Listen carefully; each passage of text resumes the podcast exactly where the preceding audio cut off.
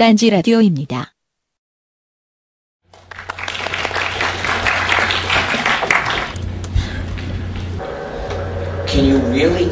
진짜로 제가 말하는 것보다 빠르게 타자하실 수 있어요? 을의 사람은 사람이 타자하는 것보다 빠르게 말할 수 있는데, 그치만 해보셈요. 자,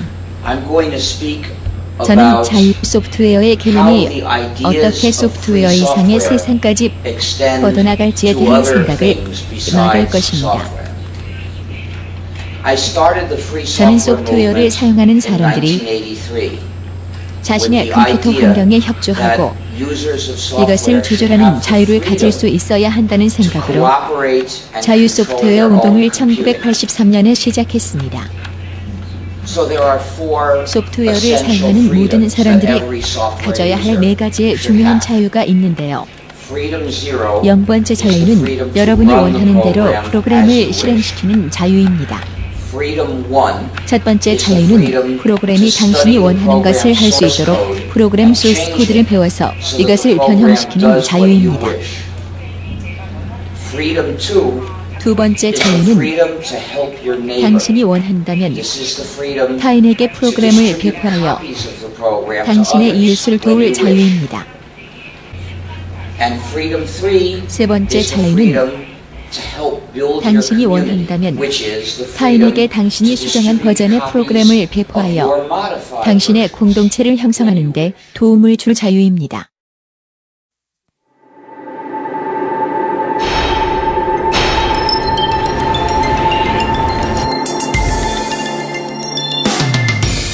청동, 종이, 주철, 인쇄기술, 차를 다루는 로봇 인형, 사진, 1인칭 슈팅, 실시간 시뮬레이션에 이르기까지 기술이 등장한 뒤에 글 쓰는 사람들이 상황을 정의하는 것은 사후 약방울에 가까웠고, 실제 세상의 무대를 만든 주인공은 무언가를 부수고 적시고 태우고 조립해가며 새로운 물건을 창조해온 사람들이었습니다. 기술이 정말로 세상을 움직이고 있다면 그것은 정치, 문화, 심지어 신문을 보며 일이 일비하는 우리들의 감정마저도 아주 쉽게 움직이고 있을 것입니다. 히스테리 사건 파일. 그것은 알기 싫다. 아, 이 더운 여름에 말이죠. 이게 운동 안 하고 평상시에 이 컴퓨터 앞에서 에어컨 맞아가면서 앉아있는 사람들도 여름이 되면 좀 더 회사 다니기 싫고 이런 사람들 투성이라는데, 그러나 저희들은 다릅니다. 딴지 라디오의 임직원들은 어차피 지옥에서 시작했기 때문에 여름에는 뭐 몸에 불이 붙어도 피닉스가 되어서 잘만 날아다닙니다. 예. 어느 영화에선가 그러죠. 뭐요? 캐리비안의 해적이었던가? 내가 왜 지옥에 안 갔는지 아냐. 네. 바로 여기가 지옥이기 때문이야. 뭐 이런 게 나오죠. 아, 뭘 거기까지 가고 그래? 이런 거군요. 네. 네. 그 피닉스 얘기를 들으니까 네. 갑자기 당을 옮겨야 될 것 같은 생각이 들어요. 스티커 모으시려고. 저는 그 이인재 의원에 대한 가장 재밌는 표현이 그거였어요. 스티커 수집가. 아, 정말. 여행 가방 같은 데에 당적 스티커를 붙이고 다니는데 꽉 찬 거야. 그, 저니맨이라고 그러죠. 네, 저니맨이. 예. 저니맨. 예. 그래서 저는 그런 어떤 예. 왜 제가 어릴 때 아람단이었기 때문에 알거든요. 보면 아람단이 청조끼를 입고 있는데 거기에 뭐 잘한 버튼 막 달아주잖아요. 예, 예. 예, 당마다 그런 버튼이 있으면. 이인재 의원은 만렙. 예. 진짜. 짜라라라라라. 경선 승리 배지 뭐 이런 거. 근데 예. 이인재 씨는 경선에서 맨날 졌잖아.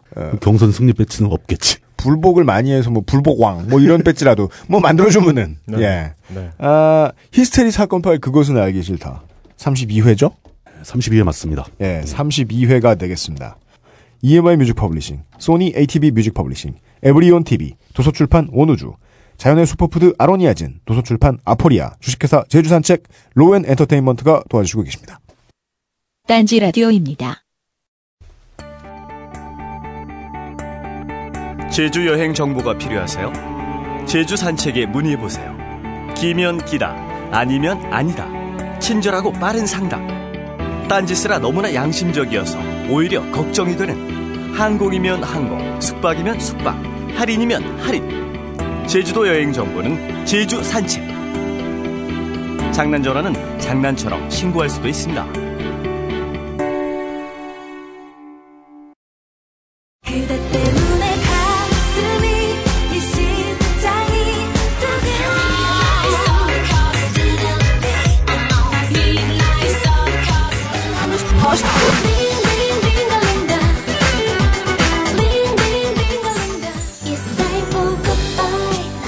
안녕하세요, 써니힐입니다.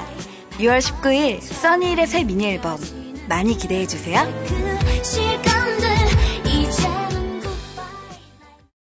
많은 여러분들이 가수 광고를 해준다는 얘기는 들었지만 이렇게나 허접하지 않은 가수일 줄 몰랐다 라고 놀라고 계실 것입니다. 예, 기껏해야 제8극장인 줄 아셨을 텐데. 예, 제8극장 잘 나가잖아요. 물뚝 부장님의 표현에 의하면 예. 제1극장부터 7극장까지 7번 망해서 8번째 창업 사례다.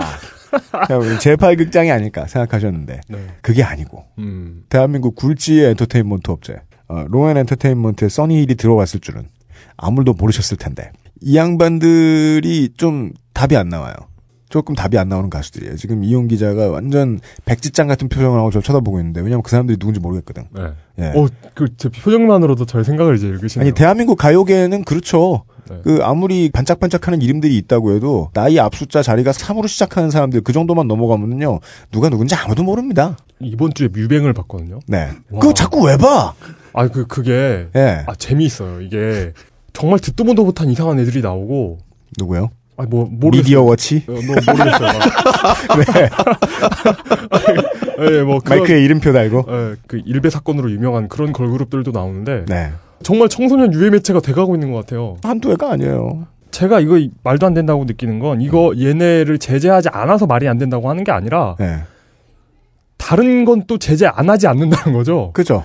이게 왜 문제지 하는 걸 제재하면서 딱 보기에도 이상한 건 제재하지 않는다는 거예요. 그게 견해상 일베와 오유가 만나는 지점 아니에요. 네.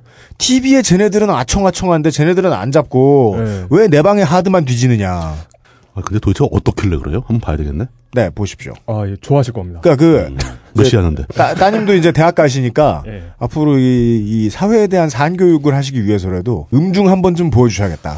아, 사회가 이렇다. 제가 물뚱님한테 네. 이렇게 미성년자인 자제분하고 같이 보기에는 좀 민망할 거예요. 네. 아, 난 우리 딸내미하고 왕자의 게임도 같이 보는데. 아 그렇다면 뭐 상관없겠네요. 네. 아 근데 신체 부위를 읽는 거랑 신체 부위를 보여주는 거랑 달라요. 저도 그건 좀 걱정돼요. 아니 다 보여줘. 그런가? 뭐 잘라서 보여주기도 하고. 그러니까 잘라서 보여주는 거하고 네. 이게 온전히 붙은 하나를 보여주는 거랑 얘기가 다르대요. 예. 아, 예. 여간에. 아 근데 뭐 저 음악 광고 들어왔다고 그 광고의 예고편 하나. 아 맞다. 광고 얘기하고 있었지. 광고에 써니힐 얘기하고 있었지. 네. 아 써니힐. 캐스트 어웨이 위드 용 이런 겁니다. 다음 주에 다시 이야기하겠습니다. 예. 시간을 많이 잡아먹었으므로. 아, 확실한 예고편이네. 이것도 2편으로. 예. 예. 실제로는 10여 분을 다른 소리를 했습니다. 이건 정말 아외로워 이용 탓이 아니라고 할 수가 전혀 없습니다. 딴지 라디오 청취자 여러분들을 만나게 된 써니힐의 딱한 사연은 다음 주에 들려드리겠습니다. 써니힐 행운을 빌어요. 써니힐이 왜 좆되었는지에 네. 대한 이야기를 다음 주에 다시 드리도록 하고. 클라우드 힐. 그 다음에 예를 들어 이런. 네. 우리가 직장생활에서 흔히 배우다시피 일을 하려고 일을 하면 창조가 잘 안 됩니다. 아리스토텔레스 같은 철학자. 우리말로 할 것 같으면 이제 논팽이. 논팽이가 과수원 같은 데 지나다니다가 일식이나 월식이 있다. 네. 그럼 그림자를 보겠죠. 네. 그리고 그 논팽이는 논팽이의 특징이 있죠. 또 글을 씁니다. 그럼 이제 그 글이 뭐 남아요. 남아서 이게 사람들한테 쭉 전해지다가 진짜 시간이 많은데 손재주가 있어서 뛰어난 취미가들이 있습니다. 그러면 그 취미가들 중에 한 사람이 아마 암상자의 원리를 파악해냈을 겁니다. 그죠? 그리고 나서 한 세기에 나올까 말까 한 막 대논팽이 레오나르도 다빈치 이런 사람이 나오면 사진 기술이 나온단 말이에요. 그 다음에 인류의 역사가 바뀌겠죠. 그래서 이 종이의 발명을 한 사람도 이 기원 후의 체륜이라고 전해지지만 네. 실제로 사학자들이 여러 문헌을 뒤져본 바 기원 전부터 이미 중국의 어떤 논팽이가 발명을 해서 사용을 하고 있었다. 종이죽 말린 것을. 예, 이런 기록이 전해지죠. 또 이 위대한 논팽이들은요. 보통 이 카피라이트를 잘 주장 안 하는 또 경향이 있습니다. 왜? 예, 오늘 간단하게만 이야기를 해드릴 리눅스의 창안자 리누스 토발즈의 자서전의 제목하고 아주 중요한 연관이 있죠. 아, 그 사람 자서전 냈어요? 국내 제목은 그냥 재미로 예. 우리말로 그 원제를 번역해드릴 것 같으면 그냥 재미로 우연한 혁명의 이야기라는 책입니다. 네. 국내에는 그냥 재미로라는 제목으로 한겨레 출판사에서 몇 년 전에 나온 적이 있었습니다. 뭐 이제 한 10년이 된 것 같긴 같은데 그죠? 네. 이게 인류의 역사를 쭉 뒤져보니까 글을 쓰는 사람들은 결국은 일이 다 지난 다음에 불평을 한 것 같아요 주로. 물론 어떤 사상을 발견해내고 시스템을 발견해내서 그걸 글로 반포하는 사람들도 있죠. 네. 근데 그건 알고 보면 발명에 가깝다. 글질이라기보다는.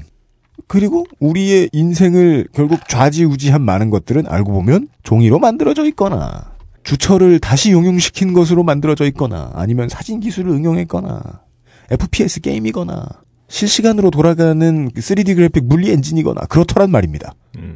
지난주와 지난주에 네. 우리의 일상생활과 아무런 상관이 없는 일밍일밍한 것들이나 손석희 JTBC 보도부문 사장 손석희 씨가 JTBC에 취직한 게 지금 무슨 상관이야? 우리가 살기 힘들어 죽겠는데. 제가 존경을 맞이 않는 대학교 때 은사 한 분께서 이런 말씀하셨죠. 나는 신문과 뉴스를 안 보기 때문에 네. 스트레스가 별로 없는 것 같다. 만약에 전쟁이 나면 네. 여긴 종로니까 네. 포성이 울리겠지. 이런 말씀을 해주셨어요. 자기 자아를 이루기 위해 매우 중요한 것 중에 하나가 현대사회에서 미디어와 접촉을 하지 않는 것입니다. 그런 의미에서 이 시사 프로그램 프로듀서는 정말 똑같은 직업이죠. 하는 일이 뉴스 들여다보고 앉아있는 거니까. 예. 실제로 우리의 인생을 움직이는 가장 중요한 요소를 그것은 알기 싫다에서 다루기로 했습니다. 이런 것을 다룰 때 최적격자는 누구냐? 잉뚝짐송님. 물뚝 잉송 점치부장님 예. 이시겠죠. 네. 예, 와주셨습니다. 아, 반갑습니다. 반갑습니다. 네. 또 왔습니다. AS. 네. 예. 광주FC 했던 거 있잖아요. 네. 라 무슨 트윗이었지? 비바라 사커. 비바라. 그 편에서 제 안양 LG 스타스라고 했다고 말씀하시는 분이 계신데요. 스타스는 제가 치타스를 발음을 잘못한 거고요. 네. 발음이 생 겁니다. 아, 스타스라고 들렸어요? 네, 스타스라고 들렸는데. 농구팀이잖아요. 안양 SBS 스타즈는 옛날에. 네, 네. 예. 치타스입니다. 척삭동물문 포유강 식용목 고양이과의 그 동물이고요. 그, 순간적으로 110km까지 달릴 수 있는 지상에서 가장 빠른 동물입니다. 네. 이게. 0-103초라고 하죠? 네. 그. 네. 그리고 또 그 울산이 서산에서 홈경기했다는 말씀드렸잖아요. 네. 그래가지고 또 울산하고 구단하고 막 싸웠다고. 네. 근데 울산의 서산 홈경기가 다시 기획되고 있고요. 네. 여기에 더해서 이제 대구가 안동에서 홈경기를 하고 네. FC 서울이 안성에서 홈경기를 해요. 그래서 그게 뭐야? 왜 홈경기를 다른 도시에 가서 하지? 보도자료에 의하면 비연고지 팬들에게 박진감을 전달하기 위해 K리그의 박진감을 전달하기 위해 홈경기가 아니잖아. 그러니까요. 그 연고지가 없는 곳에 그 축구붐을 일으키고 싶대요. 이미 인기를 얻어서 규모를 키워놨으면 그런 걸 하는 걸 이해해 줄 수 있다는 거죠. 예를 들어 작년 올해 시즌에 NBA는 정규 시즌 한 경기를 런던에 있는 오투 아레나에서 치렀습니다. 뉴욕 닉스하고 디트로이트의 경기였는데 근데 그거는 구단 측에서도 이해를 해주죠. K리그가 이야기한 거랑 완전히 이야기가 맞으니까. 근데 K리그가 이야기한 거는 K리그의 의도에 별로 맞진 않겠네요. 전에 예고가 됐던 것도 아니고. 연고지 팬들을 이런 식으로 배신함에도 불구하고 좋다고 축구 보러 다니는 축구 팬들 저도 그중 하나지만 네. 스스로 매우 한심하게 느껴지고요. 아 진짜 축구장에서 돈 쓰면 병신이고 야구나 보는 게 진짜 정신건강에 좋은 것 같습니다. 이것과 관련한 또 하나의 자그마한 연계 취재가 아마 또 몇 주 후에 있을 겁니다. 기대를 바라겠습니다. 네, UMC가 네. 아마 운전을 하고 네. 갈 겁니다.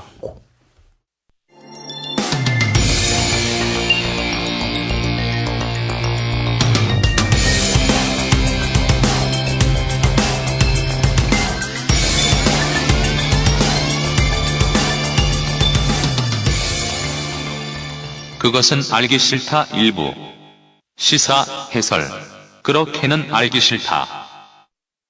이제 정식으로. 네, 제가 너무 흥분했네요. 내가 AS 할 거는 왜 넘어갔어? 부장님의 AS 이제 해. 네.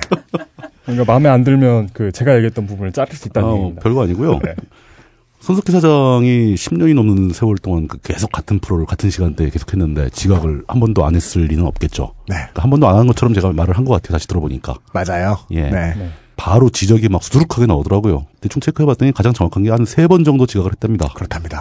천재지변 관련해서 한 2번 있었고, 네. 그다음에 이제 피로해서 잠을 시차 적응에 실패했다나 뭐 그래가지고 잠을 못 깨서 못 나온 적이 한 번 있었고. 네. 근데 손석희 사장은 지각하는 것 자체가 뉴스가 될 정도의 사람이었다는 것은 사실이죠. 맞습니다. 네, 그렇게 정리하면 좋을 것 같아요. 예, 예. 네. 그리고 또 하나는 이제 손석희 씨가 기자 생활, 그러니까 앵커나 뭐 아나운서나 진행자 아니고 실제 기자 생활을 한 적이 없다라는 식으로 표현을 했는데 짧게 있었습니다. 예, 한 약 1년 정도 초년 시절에 MBC 사회부에서 기자 생활을 한 적이 있습니다. 요거 두 개를 지적해 주신 분들께 감사를 드리면서 네, 감사합니다. 손석희 씨 세 번 지각했다는 사실은 저는 알고 있었고 네. 사회부 기자 1년 했다는 건 몰랐었습니다. 네, 아, 네, 네. 예. 이걸로 끝. 예. 오늘의 이야기. 예. 지난 그 10회에서 12회 이 취업은 하고 싶다 시리즈 이후에 우리 인생과 가장 연관이 있는 이야기들입니다. 글쎄, 이게 연관이 있을까요 이게? 저는 그렇다고 역설합니다. 아 예. 예. 왜냐하면 대한민국이 이게 인생하고 사람들의 인생하고 엄청나게 얽혀 있다는 사실을 무시하니까 이 모양이라고 저는 생각을 하기 때문에. 일리가 있네요. 맞는 말씀이네요. 네. 예, 예, 예. 어쨌든간에 이제부터 할 얘기는 굉장히 좀 이과적이죠. 그렇죠. 이과적인 소재인데 그 소재에서 발생한 이야기들은 전혀 이과적이지 않습니다. 맞습니다. 우리 사회가 움직이는 원리를 깔고 있고 네. 사람들의 생각이 담겨 있고 네. 제가 이 문제를 청취자 여러분들이 잘 이해할 수 있도록 아주 편하고 쉽게 풀어낼 수 있을지 걱정이 좀 됩니다. 이게 실패한다면 전적으로 제가 잘못한 거니까. 그러니까요. 아, 저 말 못 알아듣겠어. 난 바본가 봐. 이렇게 고민하실 필요 없다는 거죠. 정말 다양한 문제에 있어서 네. 우리 방송이 뭐가 잘못되면 네. 뭐 주로 뭐 이용 탓이다. 뭐 홍성갑 탓이다. 뭐 제 탓이다. 이렇게 얘기할 수 있는데. 네. 물뚝부장님 탓이다. 이런 얘기를 한 적 한 번도 없거든요. 야, 이거 이번에 책임 소재는 저희한테 없어요. 예. 네. 아, 근데 마음이 한결 편해지네요. 네. 트윗 공간에는 그 얘기 많이 퍼져 있습니다. 모든 게 물뚝 탓이라는 얘기가 한때 유행어 순위에 올라왔어요. 맞아요. 뭐가 맞아. 아니 모든 게 부장님 탓이다라기보다는 사람들이 그럴 만도 했다. 근데 물뚝심송님은 정말 이렇게 그 꾸준하고 극렬하게 싫어하는 분들이 많은 것 같아요. 아, 그게 그 역사와 전통이 있는 문제이기 때문에 네. 그러니까 어쩔 수가 없어요, 그건. 예. 아, 그렇습니다. 최초의 질문은 과연 컴퓨터란 무엇인가라는 엉뚱한 질문에서 시작합니다. 네. 컴퓨터란 무엇인가? 예. 컴퓨터가 뭐냐? 이 말이 일반적으로 쓰인 여기서부터 답을 내려고 경우는 2차 대전 때 이렇게 뭔가 계산할 게 있잖아요. 예. 무슨 뭐 미분, 적분 이런 걸 계산할 때 계산을 정말 잘하는 대학생 같은 애들을 데려다가 썼대요. 그렇죠. 알바로 썼습니다. 알바로. 걔네를 컴퓨터라고 불렀습니다. 맞습니다. 그 당시에 그때 계산은 지금처럼 전자계산기 이런 게 없는 시절이었기 때문에 네. 이공계 출신 아주 오래된 분들은 아실 거예요. 로그자라는 게 있어요. 로그자로 상용 로그를 이용해서 단위수 큰 걸 막 계산을 합니다. 저희 집에도 그 한 개 있는데 저희 큰형님이 쓰시던 게 곧 고이 보관이 돼 있죠. 네. 그게 이제 언제부턴가 전자계산기로 완전히 대체가 됐었죠. 그런 걸 로그자를 들고 암산에 그 종이 놓고 막 계산하는 사람을 컴퓨터라고 불렀죠. 여러분 당분간 저는 아닥션입니다. 네. 이런 얘기를 안 하려고 그랬던 거야. 네. 그러니까 뭐 통나무인가? 네. 예. 제 생각에 제가 표현하기에 컴퓨터는 사람의 생각을 재현하는 기계입니다. 사람이 어떤 간단한 문제에 대해서 하나의 흐름을 가지고 생각을 했을 때 그 생각의 흐름을 그대로 반복해서 재현해 줄 수 있는 기계라고 저는 표현을 하고 싶은 거죠. 이게 단순한 계산기하고는 다른 겁니다. 계산기는 주어진 변수들을 다 섞어서 정해진 법칙에 따라서 답을 내는 것뿐이잖아요. 네. 근데 컴퓨터는 단순히 답을 내는 게 아니라 어떤 생각의 흐름을 모사할 수 있다. 이런 점에서 계산기와 완전히 다른 거죠. 물론 컴퓨터는 계산기인데 계산기죠. 예. 계산기에 한 발 더 나가. 예, 우리가 부르는 전자계산기하고는 네. 근본적인 차이가 있다. 네. 이렇게 표현할 수 있는 거죠. 그러면 도대체 컴퓨터가 사람의 생각을 어떻게 재현하는 것이냐라는 걸 확인해 보기 위해선 우리가 어떤 식으로 생각을 하는가, 우리의 모습을 먼저 살펴봐야 된다는 거죠. 맞습니다. 사람이 생각을 한다는 것은 확인과 판단과 행동으로 나눠볼 수 있다고 생각합니다. 네. 현재 어떤 상황인지 주변의 눈치를 막 봐가면서 자기가 처해 있는 상황을 확인하고 이 상황에서 내가 어떤 행동을 취해야 할 것인가를 판단하죠. 그 확인과 판단이 나오면은 그 판단에 따라서 행동을 하겠죠.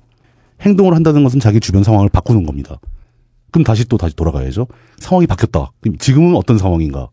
이 상황에서는 내가 무엇을 해야 되는지 또 판단하고 네. 그 판단에 따라 다시 행동하고 이게 반복되는 게 사람의 일생이잖아요. 그게 이프덴과 고투 리턴인가요? 그렇죠. 이프덴? 예.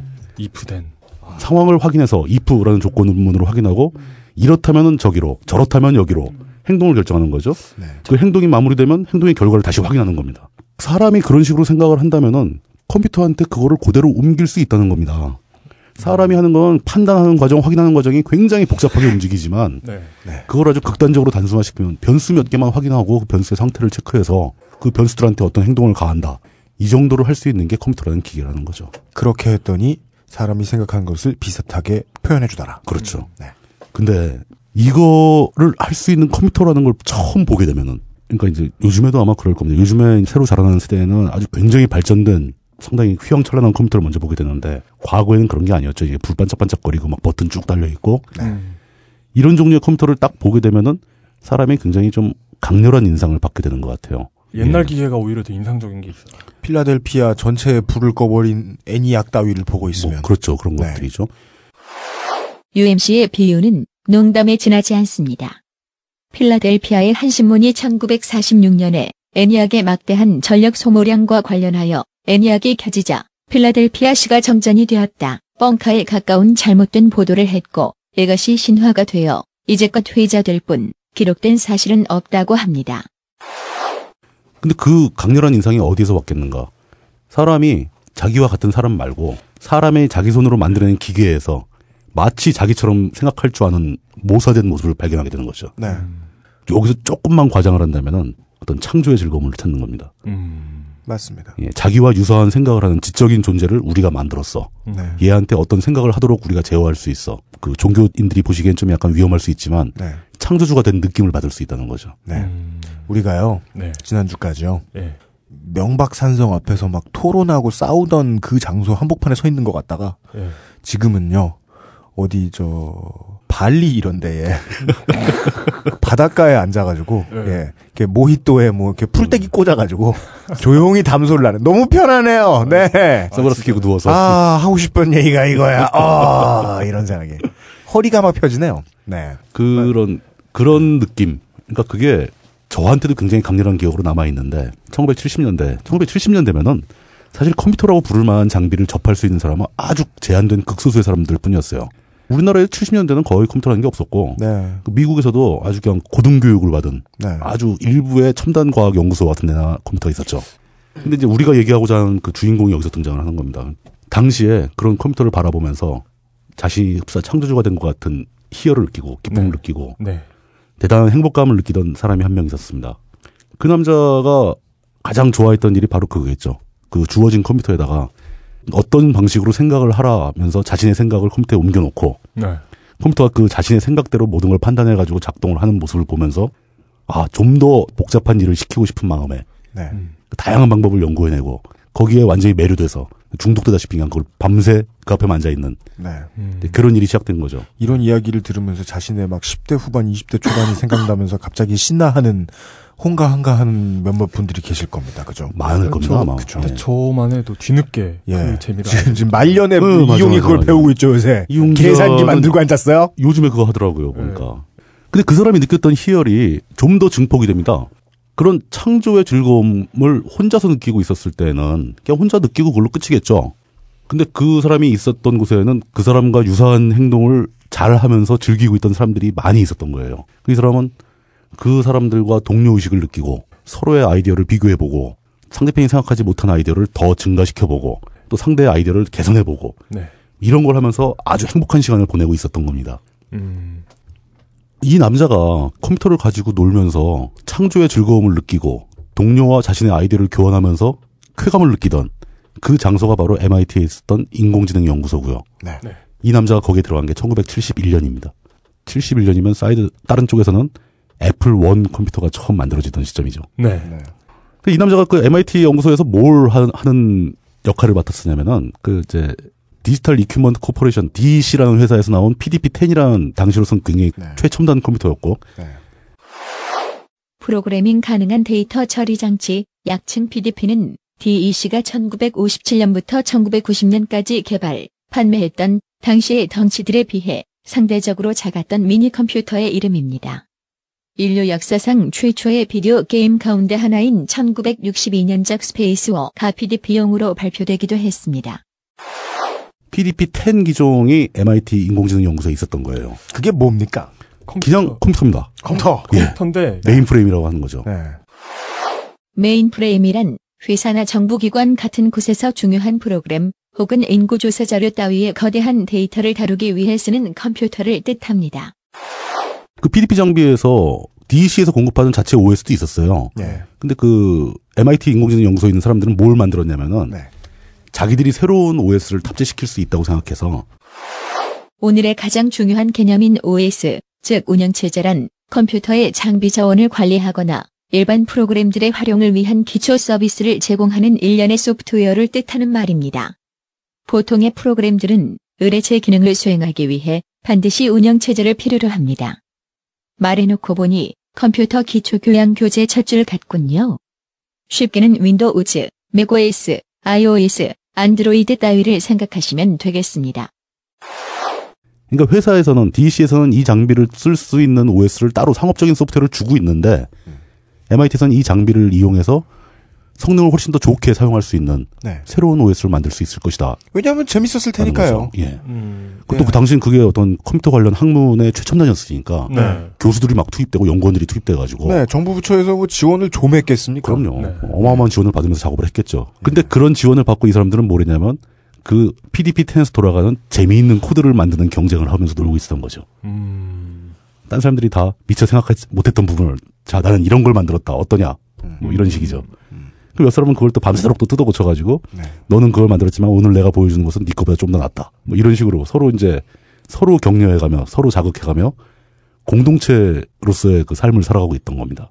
이게 사상 최초의 이 카피레프트 장난 컴퓨터를 가지고 했던 그렇죠. 그러니까 거기는 이제 그 당시는 이미 카피라이트라는 개념 자체도 아직 최종립이 안 됐던 상황이고 그런 걸 가지고 싸울 수도 없었겠죠. 싸울 수도 없는 거죠. 이 사람들은 그냥 그게 맞는 거죠. 서로 놀리고 막 누가 소스 까래 인마 이런 게 아니고 그냥 당연히 나와 있는 거고. 당연히. 그러니까 그 카피라이트 저작권 개념이 컴퓨터 코드에 적용된다는 상상도 사람들이 잘하지 못하던. 그렇죠.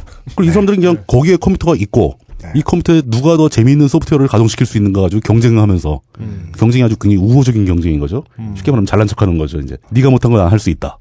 뭐 이런 식으로 기발한 아이디어를 넣고 우리가 중림 7년이다. 아, 근데 사실 동시에 이런 작업을 하는 곳은 굉장히 많이 있었어요. 그리고 실제 당시에도 큰 기업들은 그 상업적인 소프트웨어를 만들고 있었습니다. 그렇죠. 예. 뭐 벨 연구소가 유닉스 만들고 뭐 이런 그렇죠. 거. 당시에 벌써 유닉스 모델들이 꽤 있었고. 제가 구동되다 등장하기가 죄송스러운 에피소드는 오늘이 처음입니다. 여간에 유닉스란 아웨로어 이용이 말한 대로 1970년대 초반 벨 연구소의 직원들이 만든 OS로 윈도우즈를 제외한 대부분의 현대 OS가 유닉스에 그 뿌리를 두고 있을 만큼 큰 영향력을 가지고 있던 OS입니다. 그 DC에서도 PDP-10용 OS가 상업적으로 나와 있는 상황이었으니까 굉장히 후지긴 했지만 그런 상황이었던 거죠. 그러나 대학교 연구소에서는 계속 이런 일들이 막 벌어지면서 아마 이 사람들은 아 여기가 새로운 신세계다라고 생각하고 굉장히 행복해했겠죠. 그러니까 이런 작업을 계속하고 싶다 뭐 이런 생각을 했을 텐데 이제 시련이 닥쳐오는 겁니다. 상황이 바뀌기 시작하죠. 첫 번째 시련은 DC에서 PDP-10을 단종시키기로 결정한 거예요. 그 다음 모델을 만든 겁니다. 11이 나왔나요? 예, 그렇죠. PDP-11이 나오기 시작하고 그러니까 PDP-10을 더 이상 여기서 OS를 개발하는 게 무의미해지기 시작한 거예요. 그 요즘이랑은 많이 달랐군요. 하드웨어가 바뀐다고 해서 OS 개발하는 것도 아주 그때는 연속성이 거의 없었습니다. 그러니까 샌디 브릿지가 아이비 브릿지로 가는 거하고는 차원이 다르죠. 그러니까 요즘에는 굉장히 많은 기술의 누적도에 쌓여 있기 때문에 기계 하나 바뀐다고 뭐가 근본적으로 바뀌고 이런 건 없었는데 운영체제를 만들려면 처음부터 다 해야 그런 셈이었어요. 왜 기계를 완전히 새로 만들고 막 그랬으니까. 그리고 또 하나는 MIT에 있던 인공지능 연구소의 대다수의 학생들이 연구원들이 그 다른 회사로 스카웃되기 시작합니다. 그죠?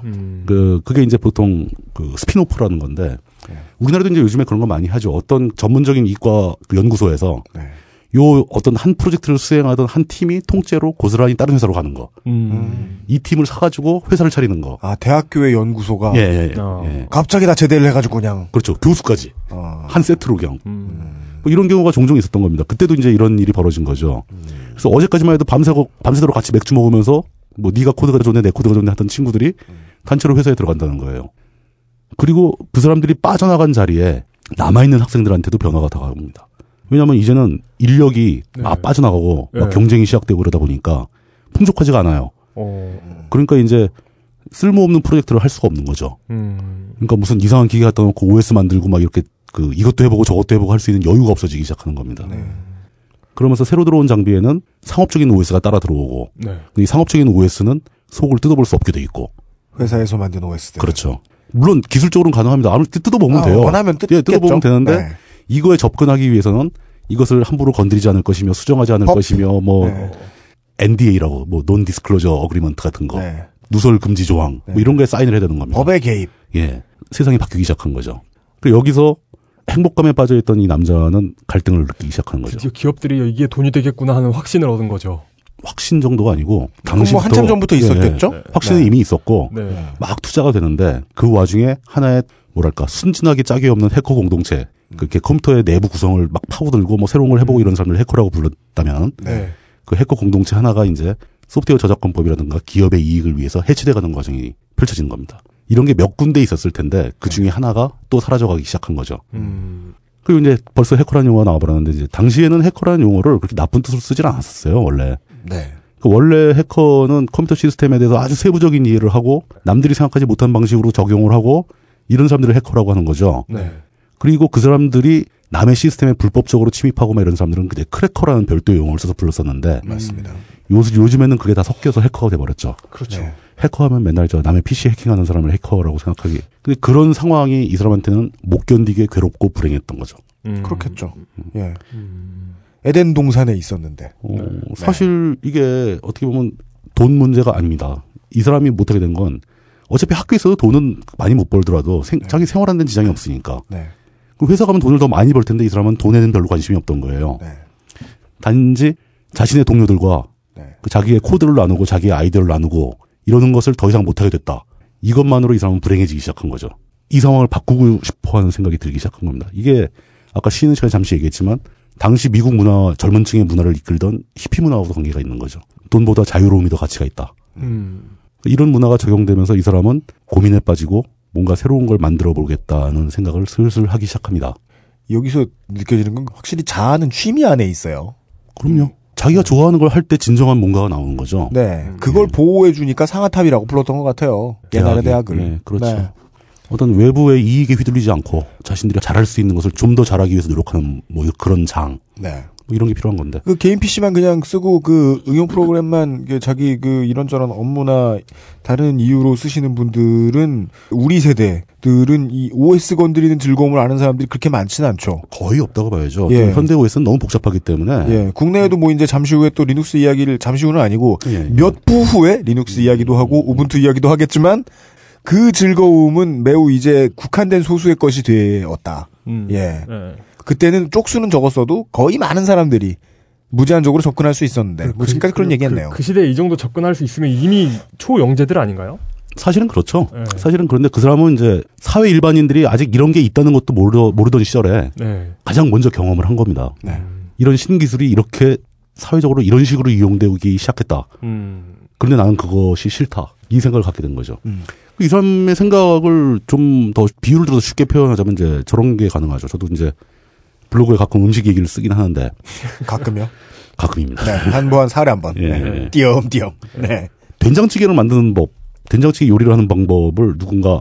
라이센스를 냈어! 알고 있다고 생각을 해보죠. 네. 아, 이게. 라이센스. 네. 제가 너무 결론부터 안 써요. 네, 너무 빨라갔어요. 네. 된장찌개 만드는 법을 돈 주고 배우는 거 아니잖아요. 그니까. 누구한테 듣잖아요. 네. 그리고 만약에 내가 된장찌개를 만드는 법을 알게 됐어요. 네. 그래서 생각해보니까 여기다가 달래를 좀 더 넣으면 더 맛있을 텐데. 네. 약간 변조를 했죠. 네. 그 달래 된장찌개를 만들었어요. 자, 이제 독창적인 걸 만들었으니까 이제부터 라이센스를 내서 팔아야 되겠다. 네. 이건 식당 하는 사람들이 하는 얘기고. 네. 일반인들 사이에서는 된장찌개를 만든다는 그 아이디어를 서로 공유하는데 아무런 부담감이 없잖아요. 소스 코드를 절대로 닫지 않죠. 그럼요. 네. 예를 들어 된장이 들어간 국에 대한 특허권을 제가 가지고 있어요. 네.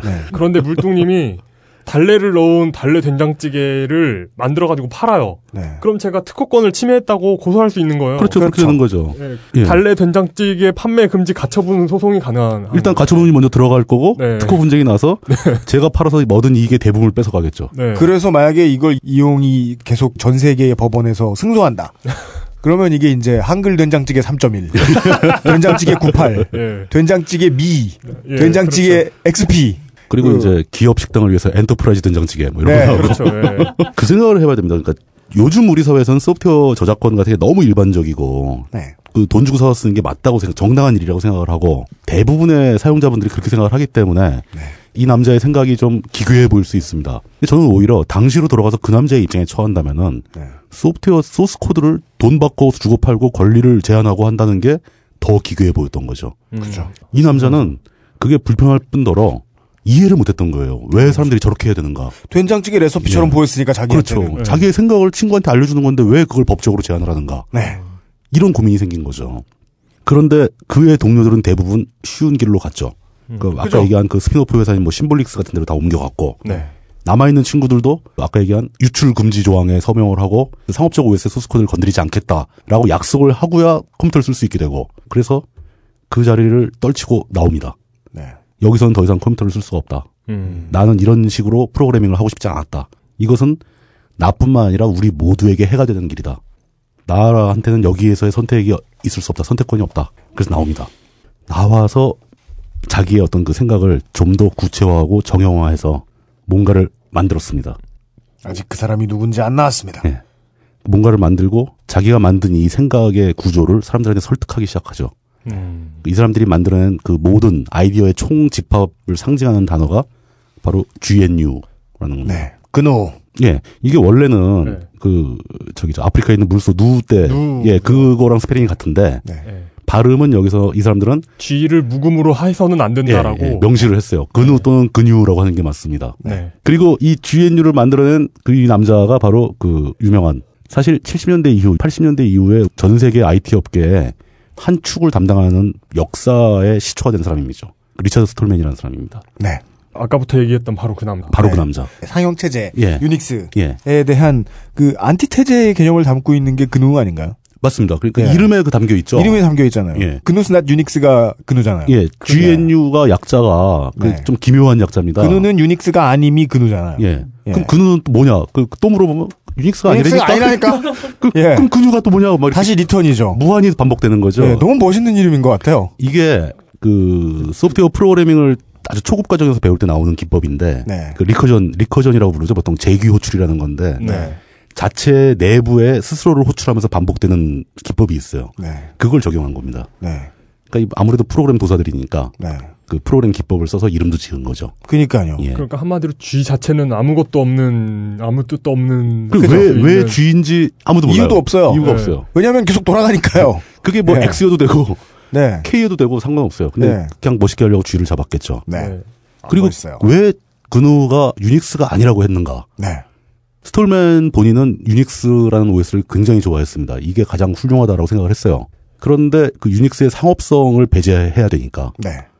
완전히 오픈소스 그러니까 그 자유 소프트웨어로 만들어진 유닉스가 나오기 전까지는 네. 유닉스와 거리를 띄고 싶었던 겁니다. 따라서 사람들은 그누에 손을 댈 때마다 상업적이 될 수 없다는 걸 반드시 인정해야 한다. 그걸 매번 새로 느껴야 되는 거죠. 이건 유닉스가 아니야. 유닉스가 아니야. 그럼 좀 추상적이고 철학적인 걸 되게 좋아하는 친구였던 것 같아요. 네. 우리나라에도 왔었는데 네. 저도 이제 직접 만나서 뭐 사인 받고 그러지 못했는데 멀리서 봤거든요. 강연하는 걸. 네. 멀리서. 네. 근데 이제 막 수염 이렇게 기르고. 앞에 들으신 강연 일부가 물뚝심송 정치부장이 구경 갔다는 2006년 11월 16일 성공회대 피츠버그 홀에서의 리처드 스톨만의 목소리였습니다. 가방에 항상 침낭하고 피리를 갖고 다닙니다. 네. 이게 그 히피 출신 예, 그 엔지니어들의 예, 어떤 그 특징이에요. 외모상의 특징이죠. 예, 예. 네. 그러면서 어디에 초대를 받아서 가더라도 그 호텔 방에 가서 자게 되더라도 침대에서 앉아서 침대 옆에서 슬리핑백 펴고 자고 바닥에서. 예. 네.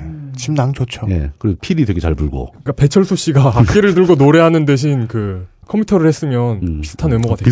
비슷하게 됐겠죠. 예. 네. 그럼 이제 이 리처드 스톨맨이 근우를 만든 다음에 그 추가적으로 만들어낸 개념들에 대해서 좀 설명을 약간 드리는 게 좋을 것 같습니다. 이게 그 사람이 기술적인 관점에서 프로그램을 짜는 방법, 컴퓨터를 사용하는 방법 뭐 이런 얘기를 한 게 아니에요. 굉장히 인문학적인 얘기를 많이 한 거죠. 그런 얘기들을 알아보려고 그러는 겁니다. 네. 이 사람이 처음 만들어낸 게 이제 그 프리 소프트웨어라는 개념이죠. 네. 이게 또 애매한 게 영어에서 프리라면 공짜라는 뜻이잖아요. 프리 런치 하면 이제 공짜로 주는 점심인데 네. 사람들이 흔히 생각하는 것도 이 프리웨어라고 하면 그냥 공짜. 공개 소프트웨어라고도 네, 생각하죠. 네, 네. 공개 소프트웨어. 그냥 공짜. 예, 근데 또 공개하고 공짜가 또 의미가 살짝 차게 나잖아요. 예. 예, 그걸 설명해 주겠죠 아마. 그리고 공개 소프트웨어라는 말은 이 당시도 이미 있었어요. 네. 보통 그걸 이제 퍼블릭 도메인이라고 그러는데 네. 누구나 쓸 수 있고 마음대로 하던 주인 없는 소프트웨어들이 퍼블릭 도메인이죠. 그냥 있는 겁니다. 갖다 쓰면 되죠. 근데 그거 말고 이 사람은 프리 소프트웨어라는 개념을 창시를 했고 그러면서 이 프리가 공짜가 아니다라는 걸 명시를 합니다. 이건 프리덤의 프리, 자유로운 소프트웨어라는 뜻이지 절대 공짜가 아니다. 네. 네. 이렇게 명시를 해서 프리 소프트웨어라는 개념은 스톨맨이 만들어낸 개념입니다. 굉장히 특이하게 설명을 막 하고 있죠. 네. 가장 이 사람이 하고 싶었던 거, 그거를 적용하고 싶었던 거죠. 스스로 자유롭게 만들어내고 남들에게 보여줄 수 있고 네. 또 남들이 만든 소프트웨어를 갖다 고쳐서 쓸 수 있고 그리고 이 소프트웨어 내용을 소스코드를 다 아무것도 모르는 사람이라 할지라도 그걸 마음대로 쓸 수 있어야 되고 이게 프리 소프트웨어의 기본 개념입니다. 다만 못해 배우는 데라도 이용을 하고 그럼요. 네. 네. 그리고 이 과정에서 돈을 받지 말아라. 그러니까 이게 공짜라고만 말하기에는 뭔가 미묘한 더 추가적인 제한이 걸려 있는 겁니다. 네. 그게 이제 확실하게 정확하게 묘사된 게 GPL이라는 그 라이센스 개념인데 네. 특징은 이거예요. GPL 라이센스가 걸려있는 소스코드가 있다. 그걸 가져다가 자기가 변조해서 쓴다. 자유롭습니다. 이 사람이 하면 안 되게 유일하게 걸려있는 제한은 뭐냐면은 GPL 걸린 소스를 가져다가 고쳐서 만들어서 상업적인 소프트를 만들지 마라. 그렇죠. 독점해서 돈 벌지 마라. 네. 그 예전에 빌 게이츠가 그누가 암적인 존재다 막 이랬거든요. 소프트웨어 업계를 좀먹는 암이다. 이게 뭐냐면 지한테 암이란 거죠? 네. 지한테 암이라는 건데 왜냐하면 네. 그 GNU 그 라이센스로 만들어진 모든 코드를 가져다 쓰면 이 소프트웨어도 GNU 라이센스를 따라가야 되는 거예요. GPL이 굉장히 무시무시한 라이센스입니다. 네. 네. 그래서 암처럼 네. 저 코드를 가져다 쓰는 순간 마치 전염되듯이 네. 이 코드도 공개해야 되는 거예요. 그렇죠. 안 그러면 GNU에 의해서 법적으로 공격을 당하죠. 그래서 빌 게이츠의 입장에서 보기에는 야 저거 조금만 갖다 써도 다들 좀비가 되는군. 장사를 할 수 없는. 그래서 그렇죠. GNU가 그냥 놀기만 하는 게 아니라 실제로 여러 나라에서 고소를 하고 다닙니다. 예. 네. 우리나라에도 사례가 있었죠 아마? 우리나라도 있었습니다. 네. 네. 굉장히 작은 사례여서 네. 크게 사회적으로 여파는 없었지만 그런 일들을 전 세계적으로 합니다. 네. 굉장히 무시무시해요. 이게 그냥 무서운 사람들이에요. 네. 진짜 무서운 네. 거예요. 네. 이거 그런 문제에 대해서는 반발도 많아요. 네. 그러니까 GPL이 너무 강력하다. 네. 그래서 뭐 다른 거 이제 뭐 오픈 소스에 관련된 라이센스 중에는 뭐 FreeBSD가 채택하고 있는 그런 BSD 라이센스 같은 경우는 그런 제한조차도 하지 말아야 된다. 가져다가 네가 상업적인 소프트를 만들어 팔아먹든 말든 그것도 다 풀어준다 자기네는. 뭐 이런 라이센스 등장. 애덤 스미스 맛. 예. 예. 그러니까 어지간한 큰 프로젝트 하나 생기면 예. 자기들이 또 라이센스 개념을 독창적으로 새로 만들어요. 예. 또 그러다 보니까 또 컨텐츠 쪽에서는 뭐 CCL 뭐 이런 것도 나오고 네. 아주 라이센스가 복잡합니다. 하여튼 이런 자유 라이센스의 시초 같은 거면서 가장 그렇죠. 극단적인. 좀 강경한. 예. 네. 프리 소프트웨어를 널리 퍼뜨리고자 하는 그 스톨맨의 의지가 담겨 있는 라이센스라고 볼 수 있죠. 네. 실제로 굉장히 널리 퍼졌습니다. 그리고 이 사람이 그 프리 소프트웨어를 진흥시키기 위해서 활발하게 이제 널리 퍼뜨리기 위해서 아예 재단을 하나 만들어요. 그 프리 소프트웨어 파운데이션에서 FSF라는 단체가 생기는데 전 이 대목에서 참 미국 정부가 참 나쁜 짓을 많이 하고 다니는데 네. 이런 곳에서 굉장히 관대한 걸 보고 깜짝깜짝 놀라는 데가 있습니다. 미국 주류 시장이나 어떤 그 메이저 기업들의 이해관계에서 본다면 네. FSF는 진짜 암적인 존재죠. 공산당이죠, 그냥. 예. 네. 그 얘기 나중에 하려고 그랬는데. 아, 그래요? 아, 그래요? 네. 아, 예. 그러니까, GNU의 목표는 그거예요. 모든 기업이 소프트웨어를 못 팔아먹게 하는 게 목표입니다. 맞습니다. 네. 거기다 어떻게든 자기네가 개발한 뛰어난 소스코드를 갖다 쓰게 만들어서 네. 전체를 못 팔게 만들어버리려고 그러는 거죠. 네. 그냥 공짜로 쓰게 할 수 있게. 네. 근데 그런 활동을 하는 재단을 설립했는데, 미국 정부가 지원을 합니다. 네. 뭐 작지 않은 돈을 막 지원을 합니다. 네. 그럼 그 지원을 받아서 이 사람들은 더 많은 코드를 만들어내겠죠. 쓸만한 코드를. 그럼 이걸 쓴 사람들은 이 파생된 GPL 라이센스가 사방에 막 퍼지게 되는 겁니다. 네. 네. 진짜 암처럼 퍼지게 됩니다. 굉장히 잘 보였죠. 네. 그 제가 생각하는 팍스 아메리카나 시대의 마지막 희망이죠. 표현의 자유. 네. 예. 뭐 그런 것과도 그 관련이 분명히 있습니다. 예. 철학적으로 통하는 부분이 있고. 예. 한때 이 그누를 그 잡지 허슬러에 비유하는 글을 읽어본 적이 있는 것 같은데 되게 있어요. 예, 그런 유의 글이 되게 많습니다. 네, 세상을 이해하는데 큰 도움이 됐던 것 같아요. 예. 이게 뭐랄까 굉장히 새로운 종류의 아이디어이기 때문에 네. 재미가 있어요. 그리고 또 이 스톨맨이 또 그 유태교 랍비들을 좋아합니다. 아, 외모도 좀 비슷하지 않나요? 뭐 그럴 수도 있겠죠. 아, 수염 많이 남다 유태인이야. 아, 그런가? 아, 예. 그래서 이제 그 유명한 유태교 랍비 중에 실존 인물인데 힐렐이라는 사람이 있죠. 힐렐. 힐렐은 제가 글 쓰면서도 가끔 인용을 하는데 네. 그 힐렐의 황금률이라는 게 현대 사회를 관통하는 큰 주제 중에 하나입니다. 네. 그게 뭐예요? 내가 당하기 싫은 일을 남한테 하지 말고 내가 받고 싶은 대로 남한테 해주라. 그렇죠. 이게 힐렐의 황금률입니다. 네. 둘 사이의 관계에서 이것보다 더 적절한 표현은 없어요. 이것만 지키면 세상에 싸움은 하나도 안 벌어집니다.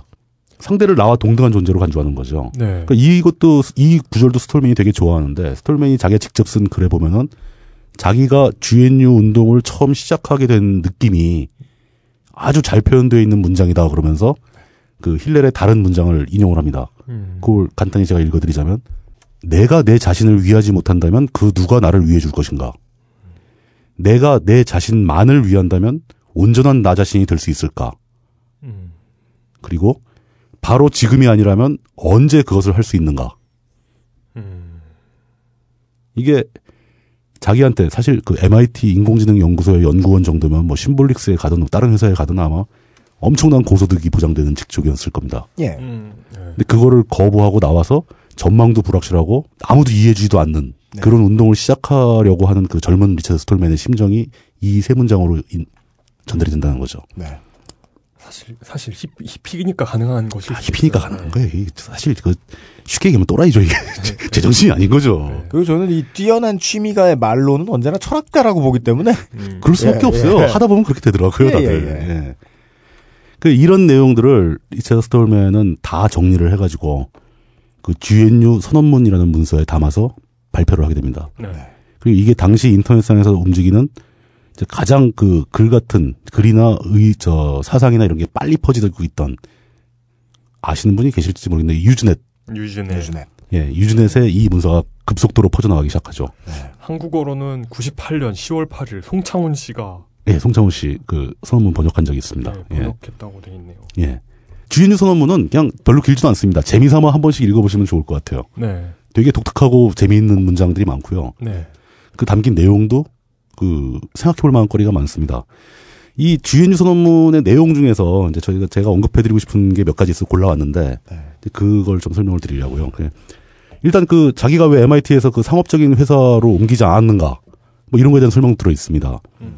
뭐 그거죠. 옮겨가게 되면 그때부터 자기는 자유로운 프로그래밍을 할 수가 없게 된다. 네. 자기는 그걸 감당 못하겠다.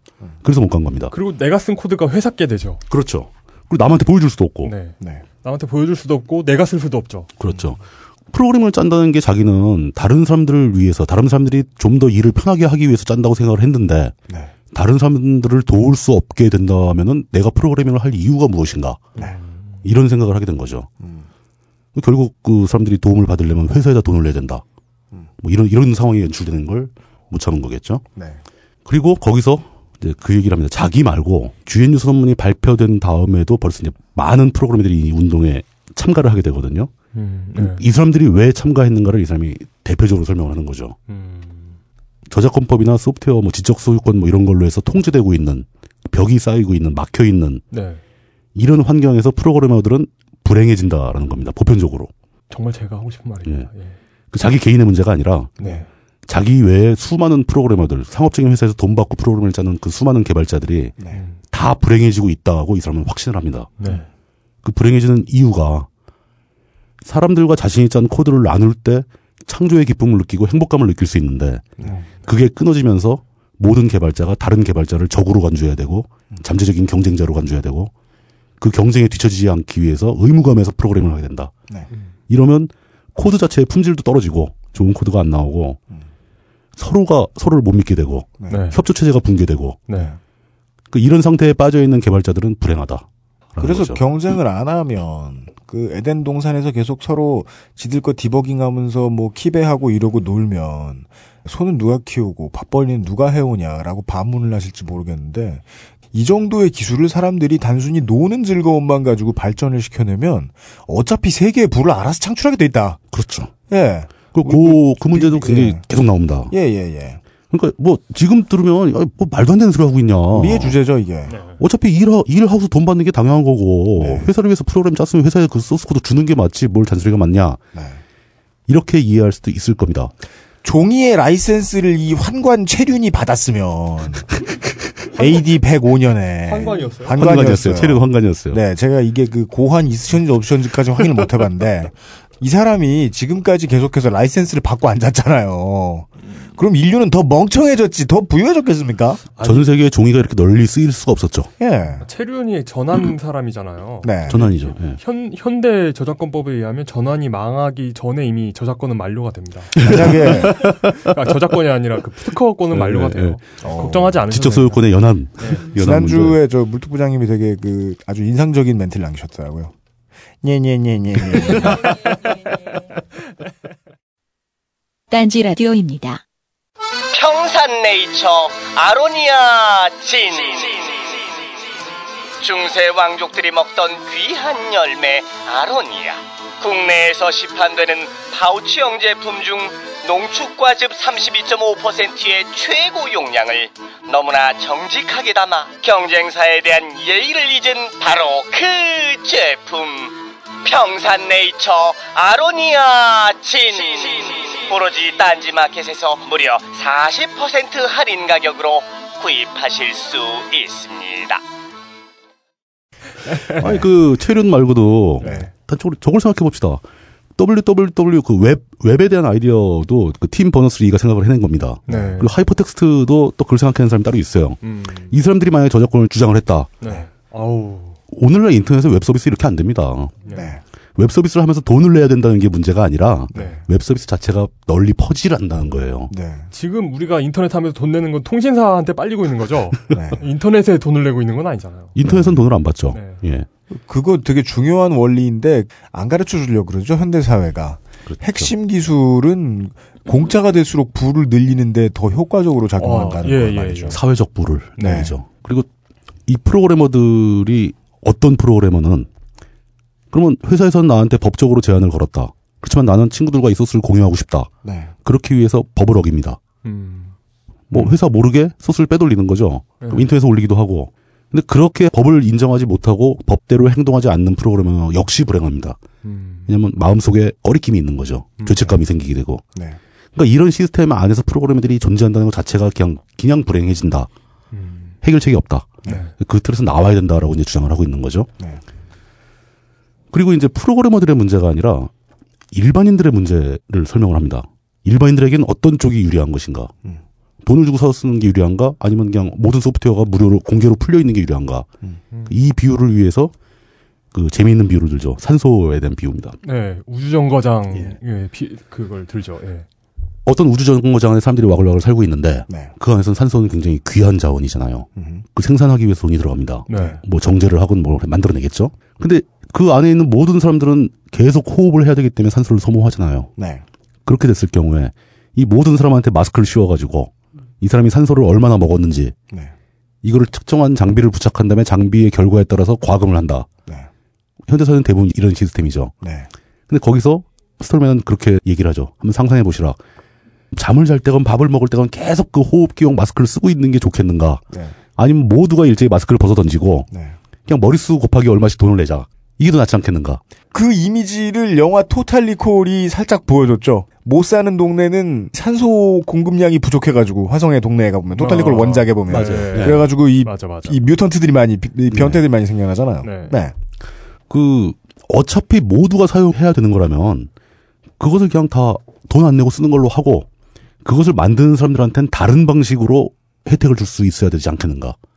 그게 세금이 되었던 세금을 거어서 소프트웨어를 개발하든 아니면 어떤 대중적이고 유명한 소프트웨어 같은 경우는 네. 사용자들이 기부금을 줄 수도 있는 거고 네. 그 외에 여러 가지 방법이 있는데 왜 하필이면 그중에서 사람들을 불행하게 만드는 독점적인 저작권 체제를 채택했는가 네. 이거에 대한 근본적인 의문을 제기하는 겁니다. 네. 소프트웨어가 돈 받고 파는 물건이 아니라고 생각한다면 일반인들 역시도 훨씬 더 행복해질 것이다. 네. 네. 이게 동감이 갈랑말랑 하는데 반론도 많습니다. 물론 현대사회는 그렇게 되지 않았어요. 네. 다르게 갔지만 스톨맨의 뜻에 따르는 사람들도 많이 있었고 이 방식대로도 굉장히 많은 소프트웨어가 발명이 됐습니다. 그럼요. 예. 네. 여러분들이 쓰시는 것 중에 상당 부분이 프리 소프트웨어로 만들어져 있습니다. 네. 알게 모르게. 네. 예. 대표적인 게 뭐가 있을까요? 아니 여러분들 뭐 인터넷 사이트 일베도 리눅스예요. 네. 일베 시스템 서버가 리눅스에서 돌아가고 있습니다. 안드로이드도 리눅스죠. 안드로이드는 리눅스의 먼 후손이고. 네. 예. 우리 사회에서는 네. 사실 이 프리 소프트웨어가 굉장히 많이 쓰이고 있다는 겁니다. 그렇죠. 네. 뭐 구글도 대부분 프리 소프트웨어 기반으로 서버를 운영하고 있고, 네. 파이어폭스, 크롬, 그렇죠. 크롬, 뭐 대표적으로 크롬이 또 무료 소프트웨어고. 인터넷 브라우저들 돈 내고 쓰는 거 없잖아요. 이제는 거의 없잖아요. 아예 없죠. 아예 없다고 봐야죠. 개인용은 익스플로러 네. 같은 경우는 OS에 껴 있으니까. 근데 이런 문제들을 쭉 이렇게 훑어보다 보면은 네. 자꾸 이제 슬슬 아까 그 얘기로 돌아가는 겁니다. 그러니까 이 스톨맨이 기술적 그 소프트웨어에 대해서 얘기를 하고 있는데도 불구하고 이 사람이 얘기하는 방식이 네. 굉장히 반자본주의적이에요. 네. 그런 느낌을 많이 받습니다. 네. 심지어 GNU 선언문을 제가 처음 읽어봤을 때 제일 처음 떠오르는 문서가 네. 마르크스의 공산당 선언문이었어요. 네. 거의 비슷해요. 네. 일부러 패러디를 한 게 아닌가 싶을 정도로. 맞아. 예. 망국의 프로그래머예요. 돈 벌지 마라. 네. 뭐 그런 비슷하네, 얘기들이 많이 나오죠. 예. 예. 그러네. 진짜 좀 패러디 같네요. 예, 패러디 같은 느낌이 많이 들어요. 원문을 보면 특히 더 그래요. 공산당 선호도 그거잖아요. 예상되는 반론을 반박하면서 예, 그렇죠. 이야기를 끌고 나가는데 예. 이것도 그러잖아요. 여기도 이제 예상되는 반론이 쭉 나오죠. 반론 한 개만 더, 몇 개만 더 해보죠. 아, 굉장히 그 산업적인 관점, 상업적인 관점에서의 반론입니다. 만약에 모든 소프트웨어가 무료로 하면은 네. 일반인들은 그 소프트웨어를 쓸 수가 없다. 왜냐하면 사람들은 소프트웨어 그 자체만을 가져다가 그냥 쓰기에는 너무 무식하니까. 누군가 와서 깔아주고 사용법 설명해주고 이 각종 지원이 부가적인 지원이 있어야 된다. 근데 소프트웨어가 공짜인데 이런 지원이 있을 수 없지 않냐. 네. 소프트웨어 자체가 퇴보할 것이다. 사람들이 못 쓸 것이다. 네. 스톨맨은 뭐라고 반론을 하냐면은 아니 소프트웨어가 공짜라고 해서 지원도 공짜인가? 지원은 돈 받으면 되잖아. 이런 네. 이런 겁니다. 아주 아주 단순하죠. 네. 예. 쉽죠 이러면. 오히려 소프트웨어가 공짜니까 더 돈이 덜 들죠. 예를 들어 이래요. 이제 게이머 여러분. 이제 드디어 여러분들 절대 패키지 안 사던 양반들 스팀 가서 패키지 사죠. 받아요. 근데 한국에 한글판 안 들어오잖아요. 그거 어떻게 합니까? 어떤 잉여가 만들죠. 그 사람한테 돈 주고 싶은 생각 들잖아요. 받을 수 있어요. 기부금이라도. 받을 수 있어요. 예. 저는 지금 계속 그 스톨맨 입장을 얘기하고 있지만 네. 저도 소프트웨어를 공짜로 된다 뭐 이렇게 주장하는 사람은 아니에요. 네, 저도 예. 네. 그러니까 이 사람의 아이디어를 한번 생각해 보자. 네. 이 사람이 도대체 무슨 생각으로 이런 네. 기괴한 헛소리를 하고 있는가. 네. 이걸 한번 생각해 보자는 뜻이지 네. 결론을 내리는 상태는 아닙니다 지금. 네, 네, 네. 저는 아직도 결론을 못 내렸어요. 양쪽 다 의미가 있다고 보는 겁니다. 네. 예. 아까 그 기술 지원의 문제 얘기 나왔고요. 그리고 사실 실제로도 그 리눅스나 뭐 그 GNU 관련 소프트웨어들은 네. 그 소프트웨어를 공급해주고 설치해주고 또 그걸 개선해주고 하는 걸 주 사업 형태로 하는 회사들이 되게 많이 있었습니다. 네. 특히 리눅스 같은 경우 한때 뭐 배포판, 뭐 레드햇 같은 회사들이 배포판 많이 뿌렸고. 그렇죠. 레드햇이 대표적이죠. 예. 그거 말고도 리눅스라는 소프트웨어, 그 완전히 공개되어 있는, 오픈되어 있는 그 소프트웨어를 갖다가 기계에 설치해주고 그 설치한 걸 가동시켜주고 관리해주고 이러면서 돈 받는 사람들 되게 많습니다. 그렇죠. 네. 실제로 사람의 인력이 필요해서 도움을 받았으면 그건 돈 지불하는 게 맞죠. 네, 그렇죠. 누가 그것도 공짜로 하지? 네. 그건 아니라는 거지. 그러니까 삭세 개념을 네. 어디서부터 어디까지로 보느냐의 차이인데. 그렇죠. 이 리처드 스톨만의 공산당 선언에는 나의 즐거움에는 삭스를 받지 말자. 그렇죠. 예. 네. 네. 그리고 삭스를 안 받는 것이 더 즐겁다. 더 즐거워진다. 예. 네. 근데 내가 즐겁지 않은 메인터넌스와 관련된 노동을 좀 하겠다. 그러면 돈을 어디든 뭐 줘도 된다. 그건 일인데. 네. 예. 결국은 돈을 어떻게 쓸지를 정의해주고 있어요, 막. 이 아이씨가. 노동의 본질에 대해서 얘기를 하는 거죠. 네. 또 있습니다. 이것도 참 재밌는 걸 거예요. 그러니까 회사의 입장에서 우리가 무슨 소프트웨어를 개발했다. 이건 남들이 아무도 여태까지 안 갖고 있는, 아무도 할 줄 모르는 일을 하는 소프트웨어를 만들었다. 네. 우린 이 소프트웨어를 독점해가지고 이걸로써 경쟁에서 우위를 차지하고 싶다. 이렇게 생각하는 기업들이 있지 않겠는가. 그렇죠. 된장찌개 XP. 이거에 대해서 리처드 스톨만은 간단하게 답을 합니다. 그런 그 경쟁에서의 우위를 점하는 그런 장르 범위에서 네. 소프트웨어를 좀 빼주면 안 되겠냐. 네. 그러니까 소프트웨어 말고 다른 것에서 경쟁의 우위를 찾아도 된다. 왜 굳이 소프트웨어 찾으려고 하느냐. 소프트웨어에서 경쟁의 우위를 찾는 것 자체가 어떻게 보면 양면의 칼로 당신 회사에 더 부담이 될 수 있다. 그렇습니다. 이런 얘기를 답변을 합니다. 네.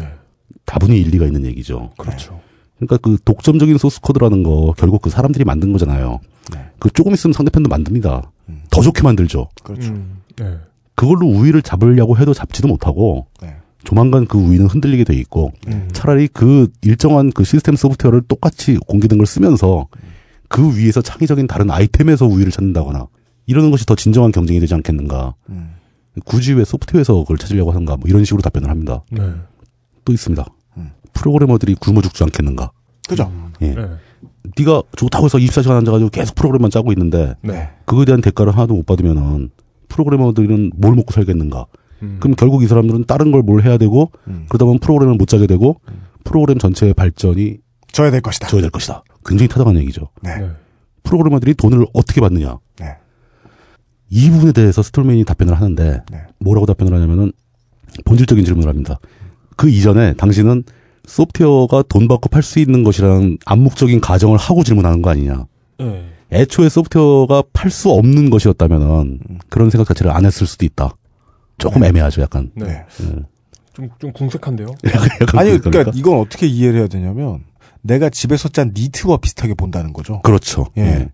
거기에 값을 매기고 실용신안을 달 것이냐. 옆집 할머니가 못 따라하게. 그리고 아니면 그걸 내다 팔 것이냐. 물론 살 수도 있죠. 근데 뭐 100만 명이 삽니까? 그러면서 스톨맨은 대안을 제시해줍니다. 프로그래머는 자기가 만든 코드의 값을 안 받더라도 충분히 먹고 살만한 능력이 되는 사람들이다. 왜 그러냐. 아까 얘기 나온 기술 지원 같은 거 해도 되고 자기가 짠 소프트웨어의 설명서를 책으로 써서 책을 팔아도 되고 책을 잘 쓰는 사람한테는 자기가 짠 소프트웨어가 아니라 하더라도 남들이 짠 소프트웨어의 설명서를 써줘도 되고 네. 남들이 짠 소프트웨어에 기술 지원을 해줘도 되고. 그러니까 20세기의 신선이에요, 이 사람이. 이렇게 생각하면 되나요? 그러니까 예를 들어 앱스토어에 예. 뭐 앵그리버드 같은 걸 유료로 올렸어요, 만약에. 네. 그러니까 그 유료로 올리는 것과 소스 코드를 앵그리버드의 소스 코드를 공개하는 걸 별개로 생각한다고 하면 되는 건가요? 그렇죠. 좋습니다. 그런 것도 비교죠. 예. 네, 그거죠. 뭐 유료로 올리면 올릴 수도 있는 거고. 또 그렇다고 해서 그 자기 소스 코드만 공개해 버리면 네. 뭐 앵그리버드 2를 누가 더 멋있는 걸 만들 수도 있겠죠. 그걸 독점해서 갖고 있다는 것이 네. 자기한테는 이득이 될지 모르지만 이 사회 범주에서 보면은 과연 사회의 이득이 되는가 네. 이 질문인 겁니다. 핵심은 맞습니다. 개인의 이익과 사회의 이익을 나눠서 보고 있는 거죠. 네. 그러면서 이제 굉장히 친절하게 자신을 지지해주는 프로그래머들이 반감을 느낄까봐 그러는 것 같은데 프로그래머들이 할 수 있는 일을 구체적으로 자세하게 대안을 많이 제시해줘요. 너희도 안 굶어 할 수 있어. 막 뭐 이런 느낌이 들어요. 이 이상적인 모델이 리눅스 토벌주라고 저는 생각을 한다니까요. 뭐 그렇죠. 또 하겠지만 그 뒤에 나오겠죠. 또. 그러니까 저도 그렇고 사람 따라서는 이런 그 스톨만의 대안들이 굉장히 궁색해 보일 수도 있다고. 아, 그럼요. 궁색한 것을 넘어서서 아예 말이 안 될 수도 있어요. 네. 아, 그럼 그렇게 생각. 네. 그렇게 생각하는 사람도 있습니다. 반론 충분히 가능하고. 가능합니다. 저부터도 그 소프트웨어를 만들어가지고 그걸로 돈을 벌겠다고 회사를 했던 사람이에요. 네. 실제로 돈도 많이 벌었고. 네. 제 입장에서 보면 리처드 스톨만은 암적인 존재입니다. 네, 그렇죠. 제가 취했던 스탠스를 보면은. 네. 그 현대사회가 그렇게 돌고 있는 거죠. 근데 반면에 이 리처드 스톨만의 사상이 IT 업계의 한 축을 만들어 왔다니까요. 제가 신선이라고 얘기했던 거는 이 판단의 주요 이 판단 근거축이 똑같은 이득을 얻을 수 있을 텐데 이 이득이 사회의 이득에 가깝냐 나의 이득에 가깝냐. 그렇죠. 그리고 이 둘 중에 하나를 놓는 것이 더 나을 수밖에 없는 논리 구조를 판단을 해낸 거죠, 이 양반은. 저는 사실은 좀 지지하는 쪽인데. 저도 지지합니다. 네. 약간 지지를 하는 쪽인데. 그런데도 제가 이제 이게 100% 옳다라고 마음을 못 먹는 것은 네. 모든 사회가 이 사람이 생각하는 대로 돌아갈 수는 없어요. 네. 네. 특히나 대한민국에서 만약에 그런 사회가 만들어졌다. 그러면 진짜 피 쪽쪽 빨리 그 원칙에 따라가죠. 열정이 있는 새끼는 뜯어먹으라고 있는 것이다. 네. 그렇게 되겠죠. 뭐 네. 그런 비슷한 현상이 벌써 많이 벌어지고 있잖아요. 예. 그 대한민국의 프로그래머들 그렇잖아요. 심지어는 그 프로그램이 이 회사의 독점권을 보장을 한 상태에서 그 프로그램들이 돈을 받고 있는데도 불구하고 프로그래머들이 돈 받나요? 투자자들이 돈 벌지? 그렇죠. 지금 그 투자자들은 대기업에 다시 주식 팔아가지고 돈 많이 벌고 있잖아요. 결국은 다 대기업 돈이에요. 프로그램을 이제 그 소스코드를 개발하고 개발자 일을 하다 보면은 시간 가는 줄 몰라요. 진짜 재밌거든요. 네. 그러다 보면 젊은 나이에는 막 2, 3일씩 밤새고 일을 한다 이겁니다. 네. 그런 사람들이 이제 잘하는 사람들이 그렇게 해서 성과를 딱 한번 내놓으면은 그 사람들을 고용하고 있는 고용인의 입장에서는 그게 롤 모델이 돼버리는 거예요. 다른 사람들한테 왜 너는 저렇게 못하냐고 야단을 치게 됩니다. 그걸 요구하게 되는 거죠. 이건 말도 안 되는 상황인데. 맞습니다. 근데 우리나라 개발자들의 현실은 그게 기준이 돼버린 겁니다. 네. 이 사람들 밤새는 건 당연한 거고, 네. 야근 수당 없는 거 당연한 거고, 네. 개인 시간 없는 거 당연한 거고. 네. 안 할 거야? 그럼 쟤는 한다는데 이러면서. 다들 다 너는 왜 유난을 떠냐? 뭐 이렇게 되는 거죠. 네. 네. 이거 굉장히 심각한 문제입니다. 이게 스톨맨이 바라본 미래였던 것 같습니다, 저는. 그럴 것 같아요. 스톨맨은 이런 걸 굉장히 걱정을 했던 것 같습니다. 그러니까 네. 그 개발자들의 창조에 대한 기쁨이 네. 상업적으로 이용되는 그런 상황. 결국은 돈을 벌기 위해서 프로그래밍을 해야 되다 보니까 창조도 못하고 즐겁지도 못하게 됐다는 거죠. 무인력 노동으로 소프트웨어가 만들어지고 있다는 겁니다. 그리고 네. 이제 GNU 선언문에 언급된 건 아니지만 하도 많이 나오는 얘기이기 때문에 제가 한 가지 항목을 좀 넣어봤는데 이런 얘기를 하다 보면 주변에서 이제 현실에 사는 일반인들이 가장 많이 반론을 하는 게 야, 음악만 들어도 돈 받고 팔고 네. 그림 그려도 돈 받고 파는데 소프트웨어는 왜 그러면 안 된다는 거냐? 뭐 이런 얘기가 나오는 거죠. 네. 네. 이 결정적인 차이점은 전 여기에 있다고 봐요. 소프트웨어는 수정 개선이 가능한 겁니다. 저 사람의 소스 코드를 가져다가 네. 좀 더 다른 일을 할 수 있도록 고칠 수가 있어요. 만약에 이 프로그램을 만들기 위해서 자기는 바닥부터 이만큼 왔어야 되는데 네. 누군가 한 80% 정도 해놓은 소프트웨어가 어딘가 있다는 겁니다. 그럼 자기 20%만 하면 100% 효과가 나오죠. 오픈소스 진영이나 프리소프트웨어 진영에서는 이게 가능하죠. 네. 20%만 가지고 새로운 걸 만들어낼 수가 있어요. 근데 이 소프트웨어 소스코드의 교환이 통제된 사회에서는 그게 다시 또 100을 투입해야 되잖아요. 그러니까 요런 특성이 음악이나 저서나 미술 같은 그런 예술품들과 구분되는 특징이 있다고 보는 겁니다, 저는. 이 오늘은 토론거리가 하나 나오네요. 그 인간이 뭐를 창조해낼 때는 언제나 새로운 걸 만들지 않잖아요. 그건 불가능합니다. 네. 하늘아래 새로운 건 없어요. 예. 있던 걸 만들고 하다가 네. 갑자기 그 시대의 요구에 맞아떨어지는 뭔가 대단한 게 나오면 그때 혁명이 터집니다. 네. 그렇죠. 예. 네. 그게 뭐 뗀석기가 되기도 하고 신석기가 되기도 하고 제니방적기가 되기도 하지만 네. 기계가 나온 다음에 여기서 뭘 하나 얹고 이런 문화는 문화에 대해서는 좀 견해가 다르거든요, 저는. 미디 음악이 나온 다음에 음악도 마찬가지예요. 기계가 음악을 만들어내는 걸 제일 발부어주는 게 그 신스팝과 힙합인데 힙합은 있던 샘플 그대로 쓰고 이러는데 돈을 주고받지 않는 것도 되게 자연스러워진 편입니다. 이건 저는 좀 더 카프레프트로 다가갈 거라고 보는데 네. 예술에 대한 얘기가 나오길래 잠깐 떠들었고 예. 그 이 부분은 진짜 함부로 결론 내려서는 안 될 부분 같아요. 네. 그건 굉장히 그 각자 처한 환경이 다 다르고 네. 간만에 좀 약간 심도 있는 얘기가 오가는 것 같아서 저는 기분이 좋습니다. 네. 오늘 LN 동산이에요. 네. 청취자분들도 그렇게 생각을 해주셔야 될 텐데. 네. 아마 재미없어 하실 것 같은데. 이거야말로 제가 가져온 그 항목 중에서 가장 논쟁적인, 재미있는 논쟁이 가능한 항목입니다. 간만에 어그로 요소가 없는 방송인 것 같네요. 네. 어그로 요소 있을 것 같은데. 아, 그래요? 이런 빨갱이 새끼들 막 그럴 것 같은데. 아, 가능하다. 가능하죠. 여기 있는 사람 모두가 공산당 선언을 읽어봤다는 것 자체가 의심살 일인가? 국보법 고발하겠다고 막 그럴 수도 있고. 이건 GNU 선언문에 나온 얘기입니다. 네. 경쟁이 필수인가? 진짜 공산당이다, 이 사람. 본질을 푹푹 찌르고 있어요. 예. 실제로 경쟁이 필요합니다. 제가 보기에도 경쟁이 필요하고 인간이 경쟁으로 인해서 동기부여되는 경우는 굉장히 많습니다. 네. 그리고 발전 속도가 빨라지잖아요. 경쟁하면. 네. 제가 최근에 그 조던 매크너의 그 누구예요? 그거 페르시아 왕자 그 만든 사람이요. 그 얘기 좀 이따 나와요. 아, 그 사람이 네. 아, 그 나와요? 네.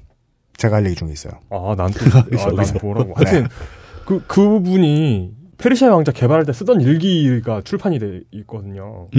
그때 그 책 보여줬잖아요. 네, 읽어봤는데, 이걸 팔면 돈이 되겠지, 이런 생각 없으면 게임 안 만들었습니다. 그 사람 페르시아 왕자 안 나왔어요. 네. 그렇죠. 네. 돈도 굉장히 큰 동기부여입니다. 네. 실제로 경쟁이 자본주의 사회에서 훨씬 강하죠. 네. 그 돈을 벌기 위해서. 네.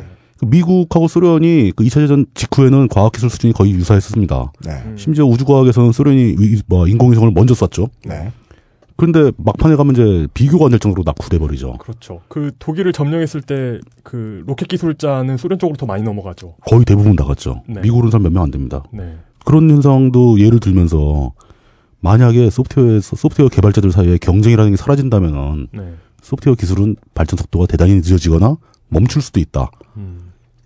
과연 이거에 대해서는 GNU는 어떻게 생각하는가? 네. 마이크로소프트 윈도우가 95 이후부터 발전 속도가 대단히 느렸다는 것을 보면. 그러니까. 그럴 수도 있겠죠. 네. 결국은 자본주의대로 둬도 누가 독점해가지고 경쟁 안 하게 만들 거라니까. 그런 거. 다 거짓말이야, 이 새끼들. 다 거짓말이야. 예. 자본주의에서는 분명히 경쟁의 필요성을 역설을 합니다. 네. 역설을 하고 그 경쟁을 다 시켜서 네. 우승자에게 상금을 주는 거예요. 상을 주는 겁니다. 네. 그래서 사람들은 이 상을 받기 위해서 자본주의는 그 상이 100% 돈이죠. 네. 이거 상을 얻기 위해서 최대한 노력을 하고 모두가 다 빨리 결승선에 도착하게 됩니다. 네. 이게 사회적인 이득이죠. 네. 자본주의가 얘기하는 명분이거든요, 이게. 네. 이게 제일 거짓말이죠. 이게 지켜지느냐. 한 회사, 아까 마이크로소프트 네. 한 회사 얘기했잖아요. 한 회사 있을 때 족같이 굴었어. 그럼 두 회사 있으면은 잘하나? 넥슨하고 NC 중에 누가 더 좋아요? 참네. 네. 넥슨요? 넥슨. 아. 넥슨이 제일 좋고요. 그건 됐어. 자, 예. 이 경쟁에 참여하는 모든 주자들이 네. 왜 자신들에게 상을 주는가 하는 그 이유를 계속 잊어버린다는 거예요. 상을 주는 이유는 누구 한 명한테 상을 주는 이유는 경쟁을 통해서 전체적인 발전 속도를 가속하기 위해서 상을 주는 거잖아요. 네. 근데 일단 경쟁이 벌어지면 그 내용은 잊어버리고 죽든 살든 저 상을 따야 된다라는 그 일념하에 움직이게 돼 있습니다. 네. 그러면은 최대한 빨리 가서 상을 타겠다라는 것보다 내가 빨리 가는 것보다 남들을 늦게 가게 만드는 거에 관심이 생겨요. 네. 반칙이 난무하고 상대를 때리기 시작하고 네. 이렇게 해서 결국은 이 시스템은 붕괴하면서 상금을 아무리 줘봐야 전체 발전 속도는 오히려 늦어지는 상황도 발생합니다. 굉장히 흔하게 발생합니다. 네. 가능하죠. 시장의 실패하고도 통하는 거고요. 네. 독과점이 바로 발생했을 경우에 시장이 실패하면서 수요 공급의 법칙은 개설되어 버립니다. 그렇습니다. 이런 식으로 그 경쟁에 참여한 주자들이 서로 막 발 걸고 막 뒤통수 때리고 막 그냥 엎어지고 막 그러면서 가다 보면은 아예 경쟁을 안 하는 것보다 더 느리게 간다니까요. 그죠. 네. 이런 상황 예를 들자면 저 하루 종일 한도 없이 들 수 있어요. 네. 그 누가 처음에 경쟁에 성공해서 돈 많이 쥐어주면 그놈은 느려집니다. 그런 다음에 경쟁에서 계속 이기려고 하지 않고요. 그 돈 가지고 경쟁 전체를 느리게 만들려고 애쓰죠. 막 덫을 깔아 넣죠, 이제. 네. 레인에다 덫을 깔고 구덩이를 파고 막 그렇게 넣죠. 상대가 생기니까 광속으로 빨라진 삼성전자를 보시라고요. 그 전까지 우리가 썼던 폰들을 제발 기억합시다. 연하의 햅틱, 햅틱2, 햅틱. 그렇다 하더라도 네. 사실 사회 전체적인 관점에서 봤을 때 네. 경쟁이 실패하고 시장이 실패한 케이스가 발생하긴 하지만 이게 주류인가라고 하는 질문에는 또 다른 답이 다 있을 겁니다. 아, 물론 그렇습니다. 예. 네.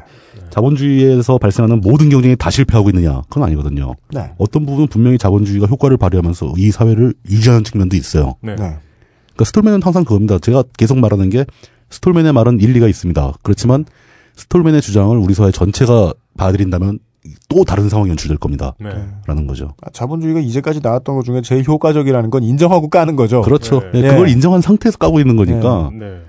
근데 과연 그 선이 어디에 그어질 것인가. 저는 이게 굉장히 궁금한 겁니다. 네. 그리고 스톨먼의 고민은 충분히 예견할 만하다. 그렇죠. 네. 그리고 충분히 계속해서 마음속에 담아둘 만하다. 이 얘기가 나온 게 벌써 언제입니까? 이게 막 80년대 막 이런 데 나오는 건데. 네. 이 선언문이 나온 게 93년인가요? 그렇죠. 93년? 아, 선언문이, 93년 번역된 해고. 아니에요. 98년에 번역된 건데. 아, 그래요? 예. 네. 85년인가? 80년대라니까. 내가 80년대에 읽었던 기억이 나는데. 아, 그렇구나. 내가 타임리프를 한 것도 아니고. 아, 뭐, 689. 버전이 또 여러 개 있어요. 90년대에 새로운 버전이 또 나왔어. 뭐, 68K 뭐 이런 얘기 나오는 거니까. 80년대가 맞는 거 같네요. 예. 경쟁의 문제에 대해서 스톨맨은 경쟁이 언제나 좋은 것은 아니다라는 반론을 제기하고 있는 거죠. 그래서 저는 그 말이 상당히 일리가 있다라고 생각을 합니다. 네. 그러면서 이제 저거 아까 얘기했던 거랑 마찬가지로 이렇게 자유 소프트웨어를 만드는 사람들한테 사회가 보상을 해주는 방안에 대해서 다양한 대안을 얘기를 합니다. 근데 그 대안이라는 게 사실 어떤 거든지 현실상에서 이미 구현이 됐고요. 그러니까 네. 유명한 소프트웨어 만드는 사람이 기부금 걷는 거 이 외국에는 일반적인 일이에요. 완전히 공개된 소프트웨어, 소스까지 공개된 소프트웨어를 만들어서 올려놓고 네. 자기가 단지 지속적으로 버전업을 하면서 그 기부금을 모으죠. 네. 그렇게 해가지고 막 그 자기 이번에 개발을 해야 되는데 뭐 하드디스크가 망가졌네요. 그러면 막 사람들이 하드디스크 살 돈 보내주고 막 그럽니다. 네. 조직 수준에서 뭐 우분투 이런 것도 그렇게 운영되는 그렇죠. 거잖아요. 예. 네. 그 뭐 펀딩 이전에 이제 그 기부를 뭐라 그러죠 이거? 도네이션. 네. 도네이션을 가지고 운영되는 회사도 있을 정도예요. 뭐 그런 식으로 이제 그 구현된 것들도 있고. 네. 이제 스톨맨 같은 경우는 이제 국가가 개입을 해가지고. 이 재밌는 얘기는 이걸 합니다.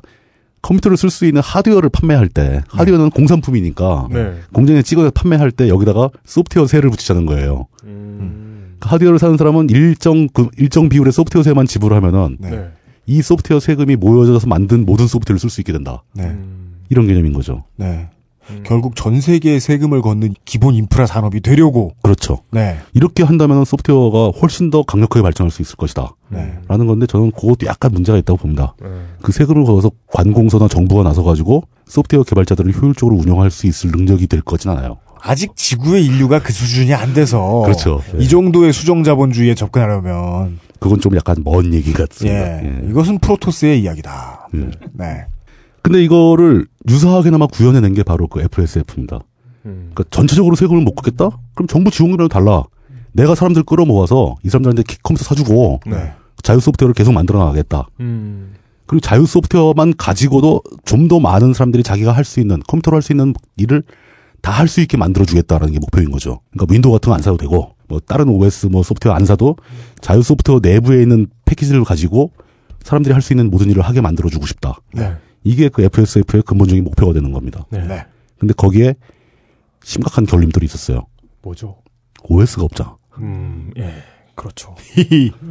가장 중요한 게 빠져있잖아. 네. 그 GNU 선언문 나올 당시에 스톨맨이 받았던 가장 많은 반론이 도대체 OS는 언제 만들 거냐. 그래서, 네. 그래서 뭘 쓸 건데, 이런 거죠. 그 OS가 없는데 어차피 OS를 상용 유닉스를 써야 되는데, 지금. 네.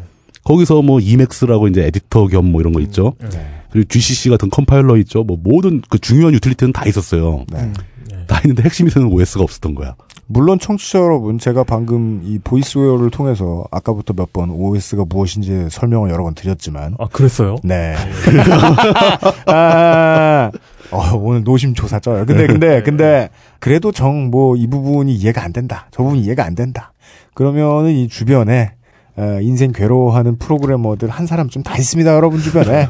예, 불러다가 우리 방송도 좀 들려주시고, 예, 한번 물어보시면은 갑자기 친해도지고, 네. 예. 좋은 기회가 될 겁니다. 광분을 하면서 막 열변을 토할 수도 있어요. 그러니까 얘가 이렇게 예. 말을 잘하는 애였다니. 예. 예. 개발자들은 아마 이 방송을 개발자들이 듣게 되면은 네. 아, 참 옛날 얘기하고 있다라는 반응이 있을 것이고 예. 네. 뭐 이런 얘기를 하고 있어. 뭐 이제 와서 뭐 이런 얘기를 하나 이런 반응이 있을 것이고 또 하나는 자신의 스톨맨 쪽이냐 반대쪽이냐에 따라서 엄청난 자신의 그 누적된 열변을 막 토할 수도 있어요. 네. 예. 우리가 지금 의사들 들으라고 히포크라테스의 일생을 얘기해주는 수준이거든요. 예. 그 비유 참 대단히 좋다, 진짜. 예. 예. 그, 다시 올 거예요. 걱정 마세요. 예. 예. 예. 저희 이번 기획은 거의 시드마이어급입니다. 예. 규모 큽니다. 네. 예. 다 들으시면 문명하세요. 네. 이런 논쟁들과 함께 그 리처드 스톨만은 GNU 선언문이라는 걸 사회에 던졌고. 네. 이게 그냥 완전히 개소리로 밟혀서 사라진 것도 아니고 어마어마한 숫자의 사람들이 다 동조를 합니다. 그렇죠. FSF 움직이고 GNU 다 움직이고 GNU에서 만들어낸 그 자유 소프트웨어들의 숫자는 기하급수적으로 늘어나기 시작하죠. 네. 그럴 수밖에 없는 게 암이거든요. 이게 한 부분 라이브러리 한 개만 갖다 쓰면은 그것도 GPL이 되는 거예요. 그렇죠. 그럼 GNU에서 갖다 써요, 그냥. 그 모바일에 많이 쓰이는 프로세서 암이 아니고 암 프로세서 아니고요. 네. 캔서. 종양을 얘기하는. 예. 네. 그 GNU라는 이름이 개발자들 사이에선 굉장히 급속도로 퍼져나가기 시작합니다. 네. 이게 리처드 스톨만이 GNU라는 개념을 만들어낸 다음에 벌어진 일이고 네. 이제는 벌써 시간이 한 20, 30년 지났거든요. 네. GNU 소프트웨어 사회 곳곳에서 굉장히 큰 역할을 하고 있고 네. 또 GNU의 정신도 약간 변합니다. 선언문도 수정이 됐어요. FSF의 운영 형태도 수정됐고 또 심지어 이 자유 소프트웨어 진영에 상용 기업들도 많이 참여를 합니다. 네. 왜냐? 예. 특히 이런 업체들이죠. 하드웨어 업체들이나 네. 뭔가 중요한 일을 하는 업체들은 자유 소프트웨어의 도움을 절실하게 필요로 합니다. 네. 솔루션 업체라고 하죠. 그렇죠. 네. 예. 이런 자유 소프트웨어 훌륭한 코드들이 있었기 때문에 네. 상용 소프트웨어를 안 사도 되거든요, 그 사람들은. 네. 이걸로 대신 일을 때우고 자기 고객들한테는 자기네가 일을 다 해주면 되니까. 맞습니다. 그런 업체들은 FSF에 대해서 굉장히 고마움을 표시하죠. 그렇죠. 기부도 하고 기계도 사주고 또 자기네 그 연구원들도 막 보내주고 막 이럽니다. 그러니까 고로 이게 완벽한 반자본주의가 아니에요. 네. 굉장히 자본주의의 구조를 교활하게 잘 이용하는 반자본주의 같은 프로토스적 자본주의다. 예. 네. 그래서 네. 반자본주의인 척하면서 사실은 까보면 굉장히 자본주의적인. 네. 그 코드를 마치 무료로 뿌리는 거죠. 예, 무료로 뿌리는 거죠. 예. 배타적으로 점유해서는 안 된다고 말하면서 그걸 구현하기 위해 완벽하게 배타적으로 소유하고 있거든요. 그렇죠. 코드를. 네. 법적으로 굉장히 강력하게 소유하고 있죠. 네. 네. 우리의 조건을 안 듣는다면 넌 이거 절대 쓸 수 없어. 즉시 고소 막 네. 나가고. 네. 뭐 이런 식입니다. 이렇게 되면서 GNU의 시대가 열린 거죠. GNU가 첫 걸음을 떼는 장면까지 하고 이번 네. 회에 마무리하는 게 맞을 것 같습니다. 끝나는 거예요, 이번. 예. 우리가요. 우리 이제 대선 전에 네. 이 대통령 선거 역사에 대해서 지적을 잠깐 했었는데 네. 아, 우리 인생이 그거보다 더 큽니다. 정치는 언제 영향을 주느냐. 전쟁 날 때쯤이겠죠. 그때 뭐 죽어가면서 그것은 알기 싫다 상관없다 그랬는데 씨발놈들 이러면서 돌아가실 수도 있지만 그건 만에 하나의 케이스고요. 이건 얘기가 다릅니다. 예, 이것이 가장 가까운 일상사와 세계사입니다. 예, 저희들이 대하 드라마로 준비를 하고 있는데, 예, 이게 이렇게 대하 드라마 그 기획은 아니지 않았나요? 아니에요. 제가 요새 드라마를 좀 이렇게 봤는데요. 대조영이나 근초고왕 뭐 이런 거보다는 훨씬 규모가 커요. 네, 기대를 해주시기 바랍니다. 네, 저는 이게 이런 스톨만 얘기하고 이런 게, 네. 그러니까 그 사람들이 착각할 것 같아서 좀 걱정이 되거든요. 어떤 착각이요? 그러니까 상용 소프트웨어를 공짜로, 그러니까 그 불법으로 복제해도 된다는 얘기처럼 들릴까봐. 그 얘기 다음 편 주제입니다. 그러니까요. 예. 네. 근데 제가 생각하는 게 이 소프트웨어가 더 특이해서 그래요. 차라리 그림이나 노래 같이 뭐가 실물 형태가 있으면 모르겠는데 네. 우리가 얘기하는 컴퓨터 소프트웨어라는 것은 이 자기장에 기록된 그 바이너리 코드잖아요. 이거 카피하는데 버튼 한번 누르면 카피가 돼버린다는 겁니다. 네. 또 하나가 생기죠. 네. 비용이 안 들어요. 복제하는데. 네. 그러니까 이거 복제하는 거 자체가 철학적으로 결정이 되는 거죠. 복제가 합법이냐 불법이냐는 사회적으로 결정되는 거고 네. 본질적인 문제가 아니라는 거예요. 네. 다빈치의 그림을 하나 훔쳐갔다. 이건 절도죠. 네. 실체가 있는 걸 가져갔는데. 네. 근데 다빈치의 그림도 손만 딱 누르면 똑같은 게 하나 더 생겨서 그 생긴 걸 가져갔다. 절도냐 아니냐. 이건 복잡한 문제가 되는 거죠. 네. 네. 이게 철학적인 문제이면서도 그렇죠. 어떤 다빈치의 작품을 원작까지 똑같이 복제했다. 네. 그러면 그래봤자 복제품이잖아요. 그 복제품도 네. 손가락 하나 딱 터쳐서 순간적으로 뿅 하고 생겨요 이게. 네, 굉장히 쉽다. 쉽게 생겼어. 들고 갔어. 네. 근데 거기다가 복제품인데도 불구하고 아무 차이도 없어. 네. 분자 레벨까지 똑같아. 네. 뭐 이런 상황인 거죠. 소프트웨어 세상은 이런 거죠. 네. 네. 인류가 이런 걸 겪어본 적이 없는 거예요. 네.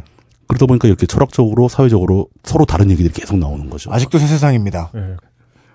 예전에 저 한참 막 공연하면은 공CD에 내 노래 들고 와서 그 사인해달라고 하던 네. 정말 순수하다 깨끗하고 순수한 표정의 네. 학생들. 네, 저는 절대로 가치 판단을 내려주지 못했습니다. 감히 그 표정에 대고 정말 당황스럽겠네요 그거. 네. 거기다 대고 뭘 안다고 이건 이래야 되니까 돈 받으면 안 되고 이런 사람한테 승질나니까 막 뭐라 그러죠. 네. 저의 인생에 매우 중요한 지론아니에요. 아, 최대한 이성적으로 생각하되 나를 옆에서 빡치게 하는 놈한테는 반드시 빡쳐라. 네. 이성을 위한 빡침이죠. 근데 그런 표정에는 화를 못 내겠더라고요. 왜냐하면 세상이 아직 그 문제를 위한 철학을 자리 잡지 못했기 때문에 인류를 위한 철학을 저희도 자리 잡으려고 그러는 게 아니고요. 앞으로도 이 한동안 인류가 어디로 흘러가는가에 있어서 제일 중요한 태제가 이 역사 안에 있을 것이다라는 생각 정도 했기 때문에 예 앞으로 한동안 더. 네. 아, 이걸 무슨 시사 프로그램에 방송해줘. 예? 채널 IT에서 해줄 거야? 안 그래. 채널 A. 예, 채널 A에서 해줄까? 아, 안 그렇다는, 뭐, 그런 게 있나요? 근거가 있나요? 아니에요. 하지만 그 눈은 유닉스가 아니에요. 자, 이 이야기를 몇 번 더 하기 위해서 저희 그 사이에 뭐 다른 주제들도 있으니까 뭐 완벽하게 쭉쭉 붙여서 하진 못하겠지만, 예, 다음 시간 기대해 주시고, 그때 또, 요즘 바쁜, 준 연예인. 예. 그 정치평론계 비수기의 최강자 예가 되셨어요. 요새 정치평론가들 그 대선 때 뭐 용돈 번다고 좋아했죠. 이제 다 좆됐죠. 아 요즘 정치부장님 바빠요 우리 정치부장님. 정치평론계의 워킹호스. 네 필요하면 언제든 갖다 쓰세요. 네. 예 아주 이게 도움이 되는 광고인 건지 디스인 건지 잘 구분이 안 가는데. 진짜예요. 제가 방송에서요. 뭘 얘기하든 장사는 다 됐어요. 용 기자님도 그거 알고 있어요? 뭐요? 얼마 전에 네이버 포털에 전화 온 거? 뭐라고요? 갑자기 제주산책에 대한 트래픽이 왜 이렇게 늘었냐. 오 진짜. 비결을 알려달라. 진짜로? 훌륭한데. 네. 트래픽만 늘은 거예요? 검색 비율이 늘었는데 어떻게 매출과 상관이 없겠습니까? 당연히 상관이 있지. 검색 비율이 늘었대요. 디도스 아니에요? 그랬는데 내가 광고비를 삥땅 쳐가지고 디도스를 검색 디도스 이런 거. 내가 가요계 관계자들 알기 때문에 디도스 비용을 알고 있거든. 아 진짜요? 누구나 하는 거니까. 근데 예 진짜예요. 진짜 그렇게 영향이 있단 말이에요? 네. 그럼 나 내일부터 막 저 강연 의뢰 가면 쇄도하는 거야? 제발. 제발. 예, 물뚝심송 정치부장님 아까 소프트웨어 업체를 통해 돈 많이 버셨다고 했는데요. 그게 언젠데요. 다 날라간 지 오래입니다. 날라간 지 오래요. 이게 우리 옛날에 그 국민연금 가지고 겁주면서 이런 소리 했잖아요. 설렁탕만 먹고 살아도 몇 억 필요하다고. 그 당시 아직, 뭐라고 해야 되나. 그때 핸드폰은 있었나요? 그 시대에? 있었어요. 금식한 거 있었어요. 그렇구나. 예. 아이폰 마이너스 한 20 정도 있던 시절. 그때 저기 나오는데 아미가. 저는 저것도 써봤어요. 카폰. 핸드폰 제일 처음 나온. 부자셨어. 카폰이 있었어. 그 정도면 진짜 부자. 차에 장착하는 게 있었어요. 예. 예. 터널만 아니면 다 터지는 거잖아요. 예. 그 은근히 그것도 음질 괜찮아요. 그것도. 예. 예. 혹시 그거 아세요? 그 애플2 CPU가 6502. 예, 맞아요. 근데 그 6502 프로세서가 터미네이터에 쓰였던 거 아세요? 맞아요. 그 정도는 알지, 내가. 예. 네. 죄송합니다. 우리가 이런 대화를 진짜 많이 했고요, 여러분. 네. 앞에 있는 거 진짜 많이 잘랐습니다, 제가. 네. 잘렸군요. 지금 6502를 내보낸 이유는 6502이면 그나마 대중적인 이름이거든요. 우리가 지금 하는 얘기 중에. 내가 개인적으로 제일 좋아했던 CPU는 저 G80, Z80. Z80. 저 MSX에서 쓰였던 거. 그 G80 어셈블리를 한참 공부를 많이 해가지고. 네. 그거는 지금도 코드가 다 기억이 나요. 수많은 이 옛 프로그래머 분들이 덕후들 광분을 하겠죠. 아 모여서 가 대화하죠 뭐. 우리도 에덴 동산을 열고 네. 서로의 이야기를 디버깅해 봅시다. 네. 그리고 예. 지금도 이번에 이사하면서 버렸나 그랬나 모르겠는데 누가 그걸 줬어 하드카바로. 네. 그 80286이니까 AT죠 AT. 네, AT죠. 예, AT CPU 구조의 구조도 하고, 네. 거기 각각 들어간 기계어 목록하고 일종의 스펙이지 스펙. 네. 이게 하드카바로 3권짜리 전집이 있었어요. 오 멋있다. 그게 그 인텔에서 나온 게 아니고 네. IBM에서 발간을 했어요. IBM에서. 그렇죠, 그렇죠. 그때는. 네. 네. 그 이 CPU 당시에도 인텔에서 만들었거든요. 네. 근데 인텔은 이제 하청업체니까 당시에는 네.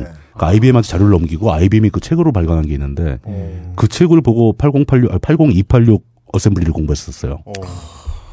야, 그 대학 때죠, 그건. 예. 그죠. 그거 한 89년, 88년. 그죠. 그때죠. 88년 정도 됐을 겁니다. 예, 예. 그때 80년대 말이면 사람들이 싸다고 사던 게 086이었으니까. 그렇죠. 저 XT였으니까. XT. 예. 그것도 XT는 또 두 가지 변종 있는 거 아세요? 8086 계열하고 네. 8088 계열이 있어요. 88. 예, 예. 8088. 예. 그 8086이 오리지널 16비트 PC고 예. 8088은 변종이에요. 이게 반은 8비트예요, 이게. 8088이 또 오히려 더 안 좋은 거예요. 네. 근데 사람들이 느끼기에 체감 속도가 88이 더 빨랐던 이유는 CPU 클럭이 높았어. 네, 저도 그때 알았어요. 뒤에 나와가지고. 네. 네. 네. 그 80년대 말부터 이미 클럭 따지는 양반들이 있었어요. 8086 처음 나올 때 클럭 수가 4.7MHz인가 그랬을 겁니다. 그리고 어른들이 참 진짜 이제 50대 이런 분들 아무것도 모르는 게요. 그때부터 그때 초등학생들도 클럭 따지고 그랬어요. 클럭 따졌죠. 그 뭔지를 알고 따졌는데 모르고 따졌었던 것 같아요. 그때 스네들은 다 알고 따졌지. 네, 그런가요? 이런 이 외계인들 복덕방에서 나누는 이야기 다음 시간에 또 나누도록 하겠습니다. 물뚝심송 정치부장님은 사실 이게 전공입니다. 감사합니다. 예. 네. 뭐, 물리잖아요. 여기까지 했습니다. 예? 예. 물리잖아요. 아니 밥벌어 먹고 사신 게. 예. 둘 다요, 둘 다. 네. 네. 수고하셨습니다. 네. 수고하셨습니다. 딴지 라디오입니다. 유시민입니다. 내 인생의 방향을 바꾼다는 거 결코 쉽지 않은 결정이었습니다. 어떻게 살 것인가 수없이 돌아보고 고민했습니다. 유시민 어떻게 살 것인가, 자연인 유시민으로 돌아와 전하는 진솔한 이야기 어떻게 살 것인가, 발매 동시 베스트셀러 등급 어떻게 살 것인가. 이제 도서출판 온우주에서 전해드리는 맞다. 네. 잊고 있었던, 이제는 예의상 맞다를 하시는 것 같아요. 사람들이 심심해할까봐. 오늘 주에서 전해드리는 벙커원 다음 주 일정입니다. 지금이 오늘이 며칠이죠? 저희들이 방송을 내보내는 오늘은 6월 11일입니다. 6월 11일이요? 11일 화요일입니다. 오늘 저녁. 와, 오늘 저녁 이거 19금 행사가 있네요. 19금 행사가 있어요? 네. 벙커원 뭐 아브나이 니온고 공개 방송인가요? 그건 X 등급이죠. 한국에는 없는 아청아청한 등급이죠. 아니 뭐 근데 그 강도 자체가 그렇게 세진 않던데. 아 족같던데 내가 듣기에는. 그 강도가 세진 않은데 강도가 약한 걸 더럽게 얘기하는 그런 거. 그냥 손을 잡았는데도 손을 잡았다는 것을 서술할 때도 더럽게 서술하는 거잖아요. 강도 자체는 세지 않은데 뭔가 이렇게 임팩트가 있습니다. 네. 네. 어쨌든 그 아브나인 이용고는 그런 거고. 네. 그건 아니고요. 네. 6월 11일 화요일. 저녁 7시 30분부터 벙커원 아트 조선 춘화의 에로티시즘 그리고 산수화. 네, 저 이거 우리 딴지에 들어온 그 책 봤어요. 이 도록 봤어요. 네. 어우 장난 아니에요. 진짜요? 네, 네 벙커원 아트 이 행사가 2주 동안 6월 11일 화요일과 6월 18일 화요일에 있을 예정입니다. 네, 네. 유료 강의입니다. 미술 애호가이신데 이 국내 미술 잘 모르신다. 국내 미술 잘 모르신다. 이런 분들은 아주 재미삼아. 그래요? 예. 가보실 만합니다. 이거 유료고요. 네. 어디 보자. 세네요. 그림 보고 있어요? 예, 제한 조건이 19세 이상 성인이고요. 네네네. 실제로 신분증으로 확인한다고 하니까. 진짜요? 예. 야. 사진이 포함된 운전면허증이나. 네. 여권. 네. 주민등록증. 예. 복단수 구분 없습니다. 뭐 혹시 모르니까 외국인이시면 어떻게 해야 되죠? 외국인 등록증. 아니, 외국인도 여권이 있을 테니까. 여권. 네. 외국인도 여권에 나이 나와 있나요? 생년월일이 나와 있죠. 네. 그렇구나. 그 나라 나이로 20살까지 쳐드립니다. 근데 2만 원에. 네. 2만 원이고요. 네. 딴지 카페 음료를 20% 할인할 수 있는 특혜를 드린답니다. 이건 뭐, 예. 2만 원 낸 것도 억울한데 음료까지 먹어야 돼. 그리고 수요일은 행사가 없네요. 그렇습니다. 수요일 12일에는 행사가 없고요. 네. 그래도 뭐 오셔도 뭐 다 있습니다. 네. 그냥 다 있습니다. 예, 메뉴 제한되는 거 없고요. 네. 그 메뉴를 정가에 사실 수 있는 큰 특혜를 드립니다. 6월 13일 목요일에는요. 네. 오후 4시에 파워 투 더 피플 공개 녹음이 있네요. 네. 댓 나인쇼 공개 녹음이 있습니다. 예, 나인쇼. 그리고 네. 호국 보훈의 달 맞이. 네. 예. 관련된 플레이리스트를 준비하고 있습니다. 아, 진짜요? 호국 보훈의 달? 네. 대표적으로 어떤 게 있나요? 왜 자꾸 준비 안 했을 때 물어? 아, 예. 대표적으로 준비 안 돼 있습니다. 네. 예, 예. 그리고 그날, 같은 날, 시간 많으신 분들 와가지고, 네. 일단 파워 투 더 피플을 들으신 다음에, 네. 그 다음에 저녁 7시 반에, 네. 국정원의 공적 진선미 의원. 네, 진선미 의원. 박주민 변호사의 국정원을 생각한다라는, 시민 정치 콘서트.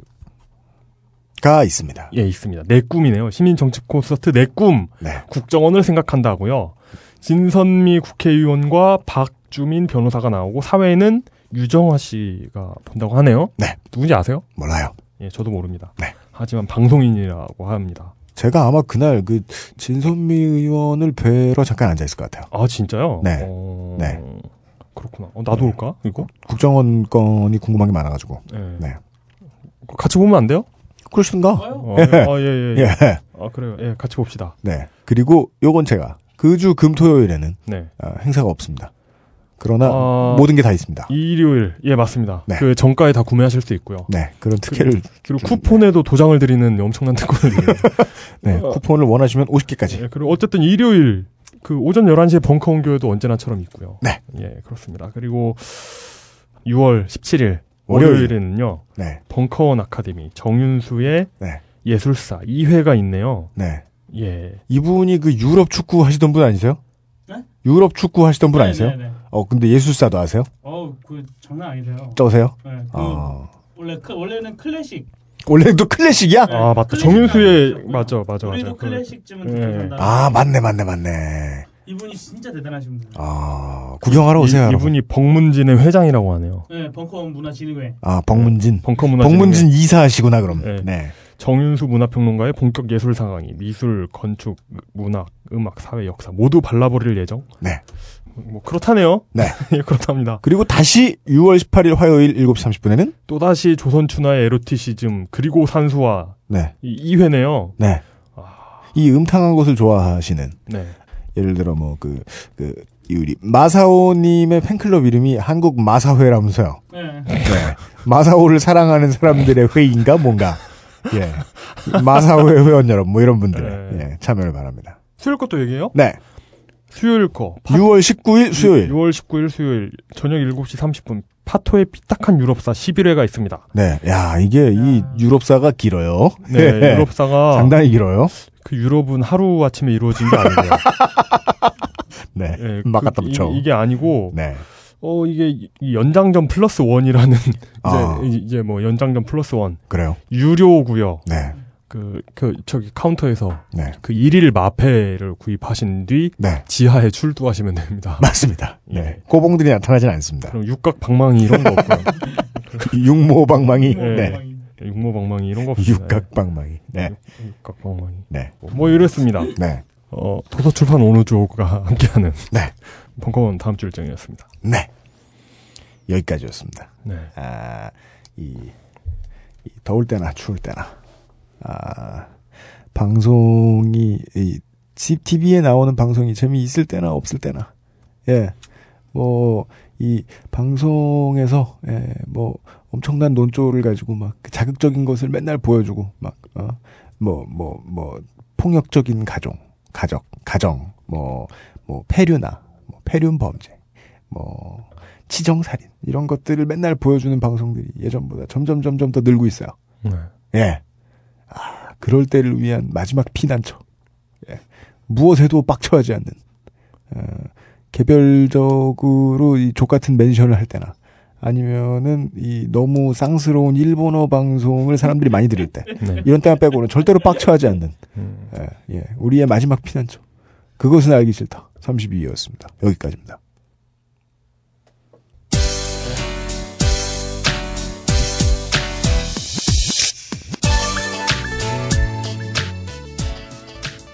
진짜 한 단어로 정의하면 안 돼요.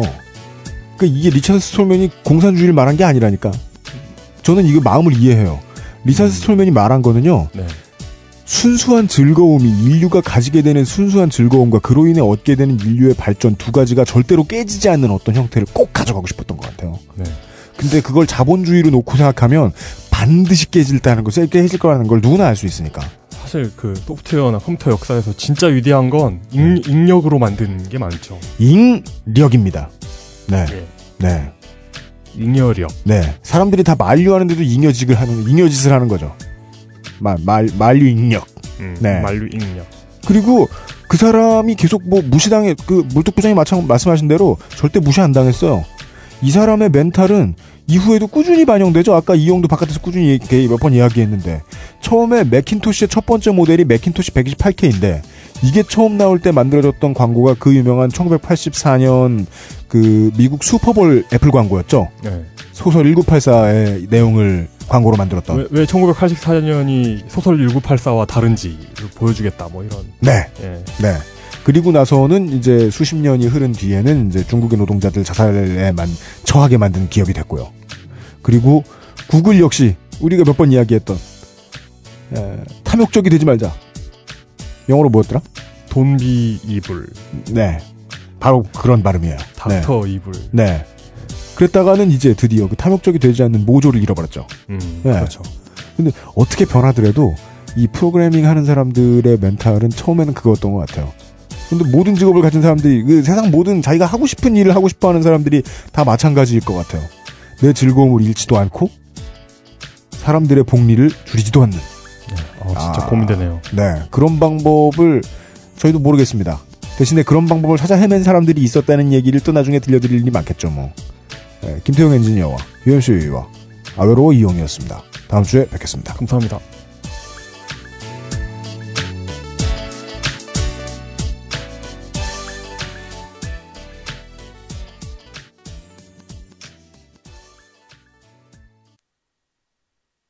딴지 라디오입니다.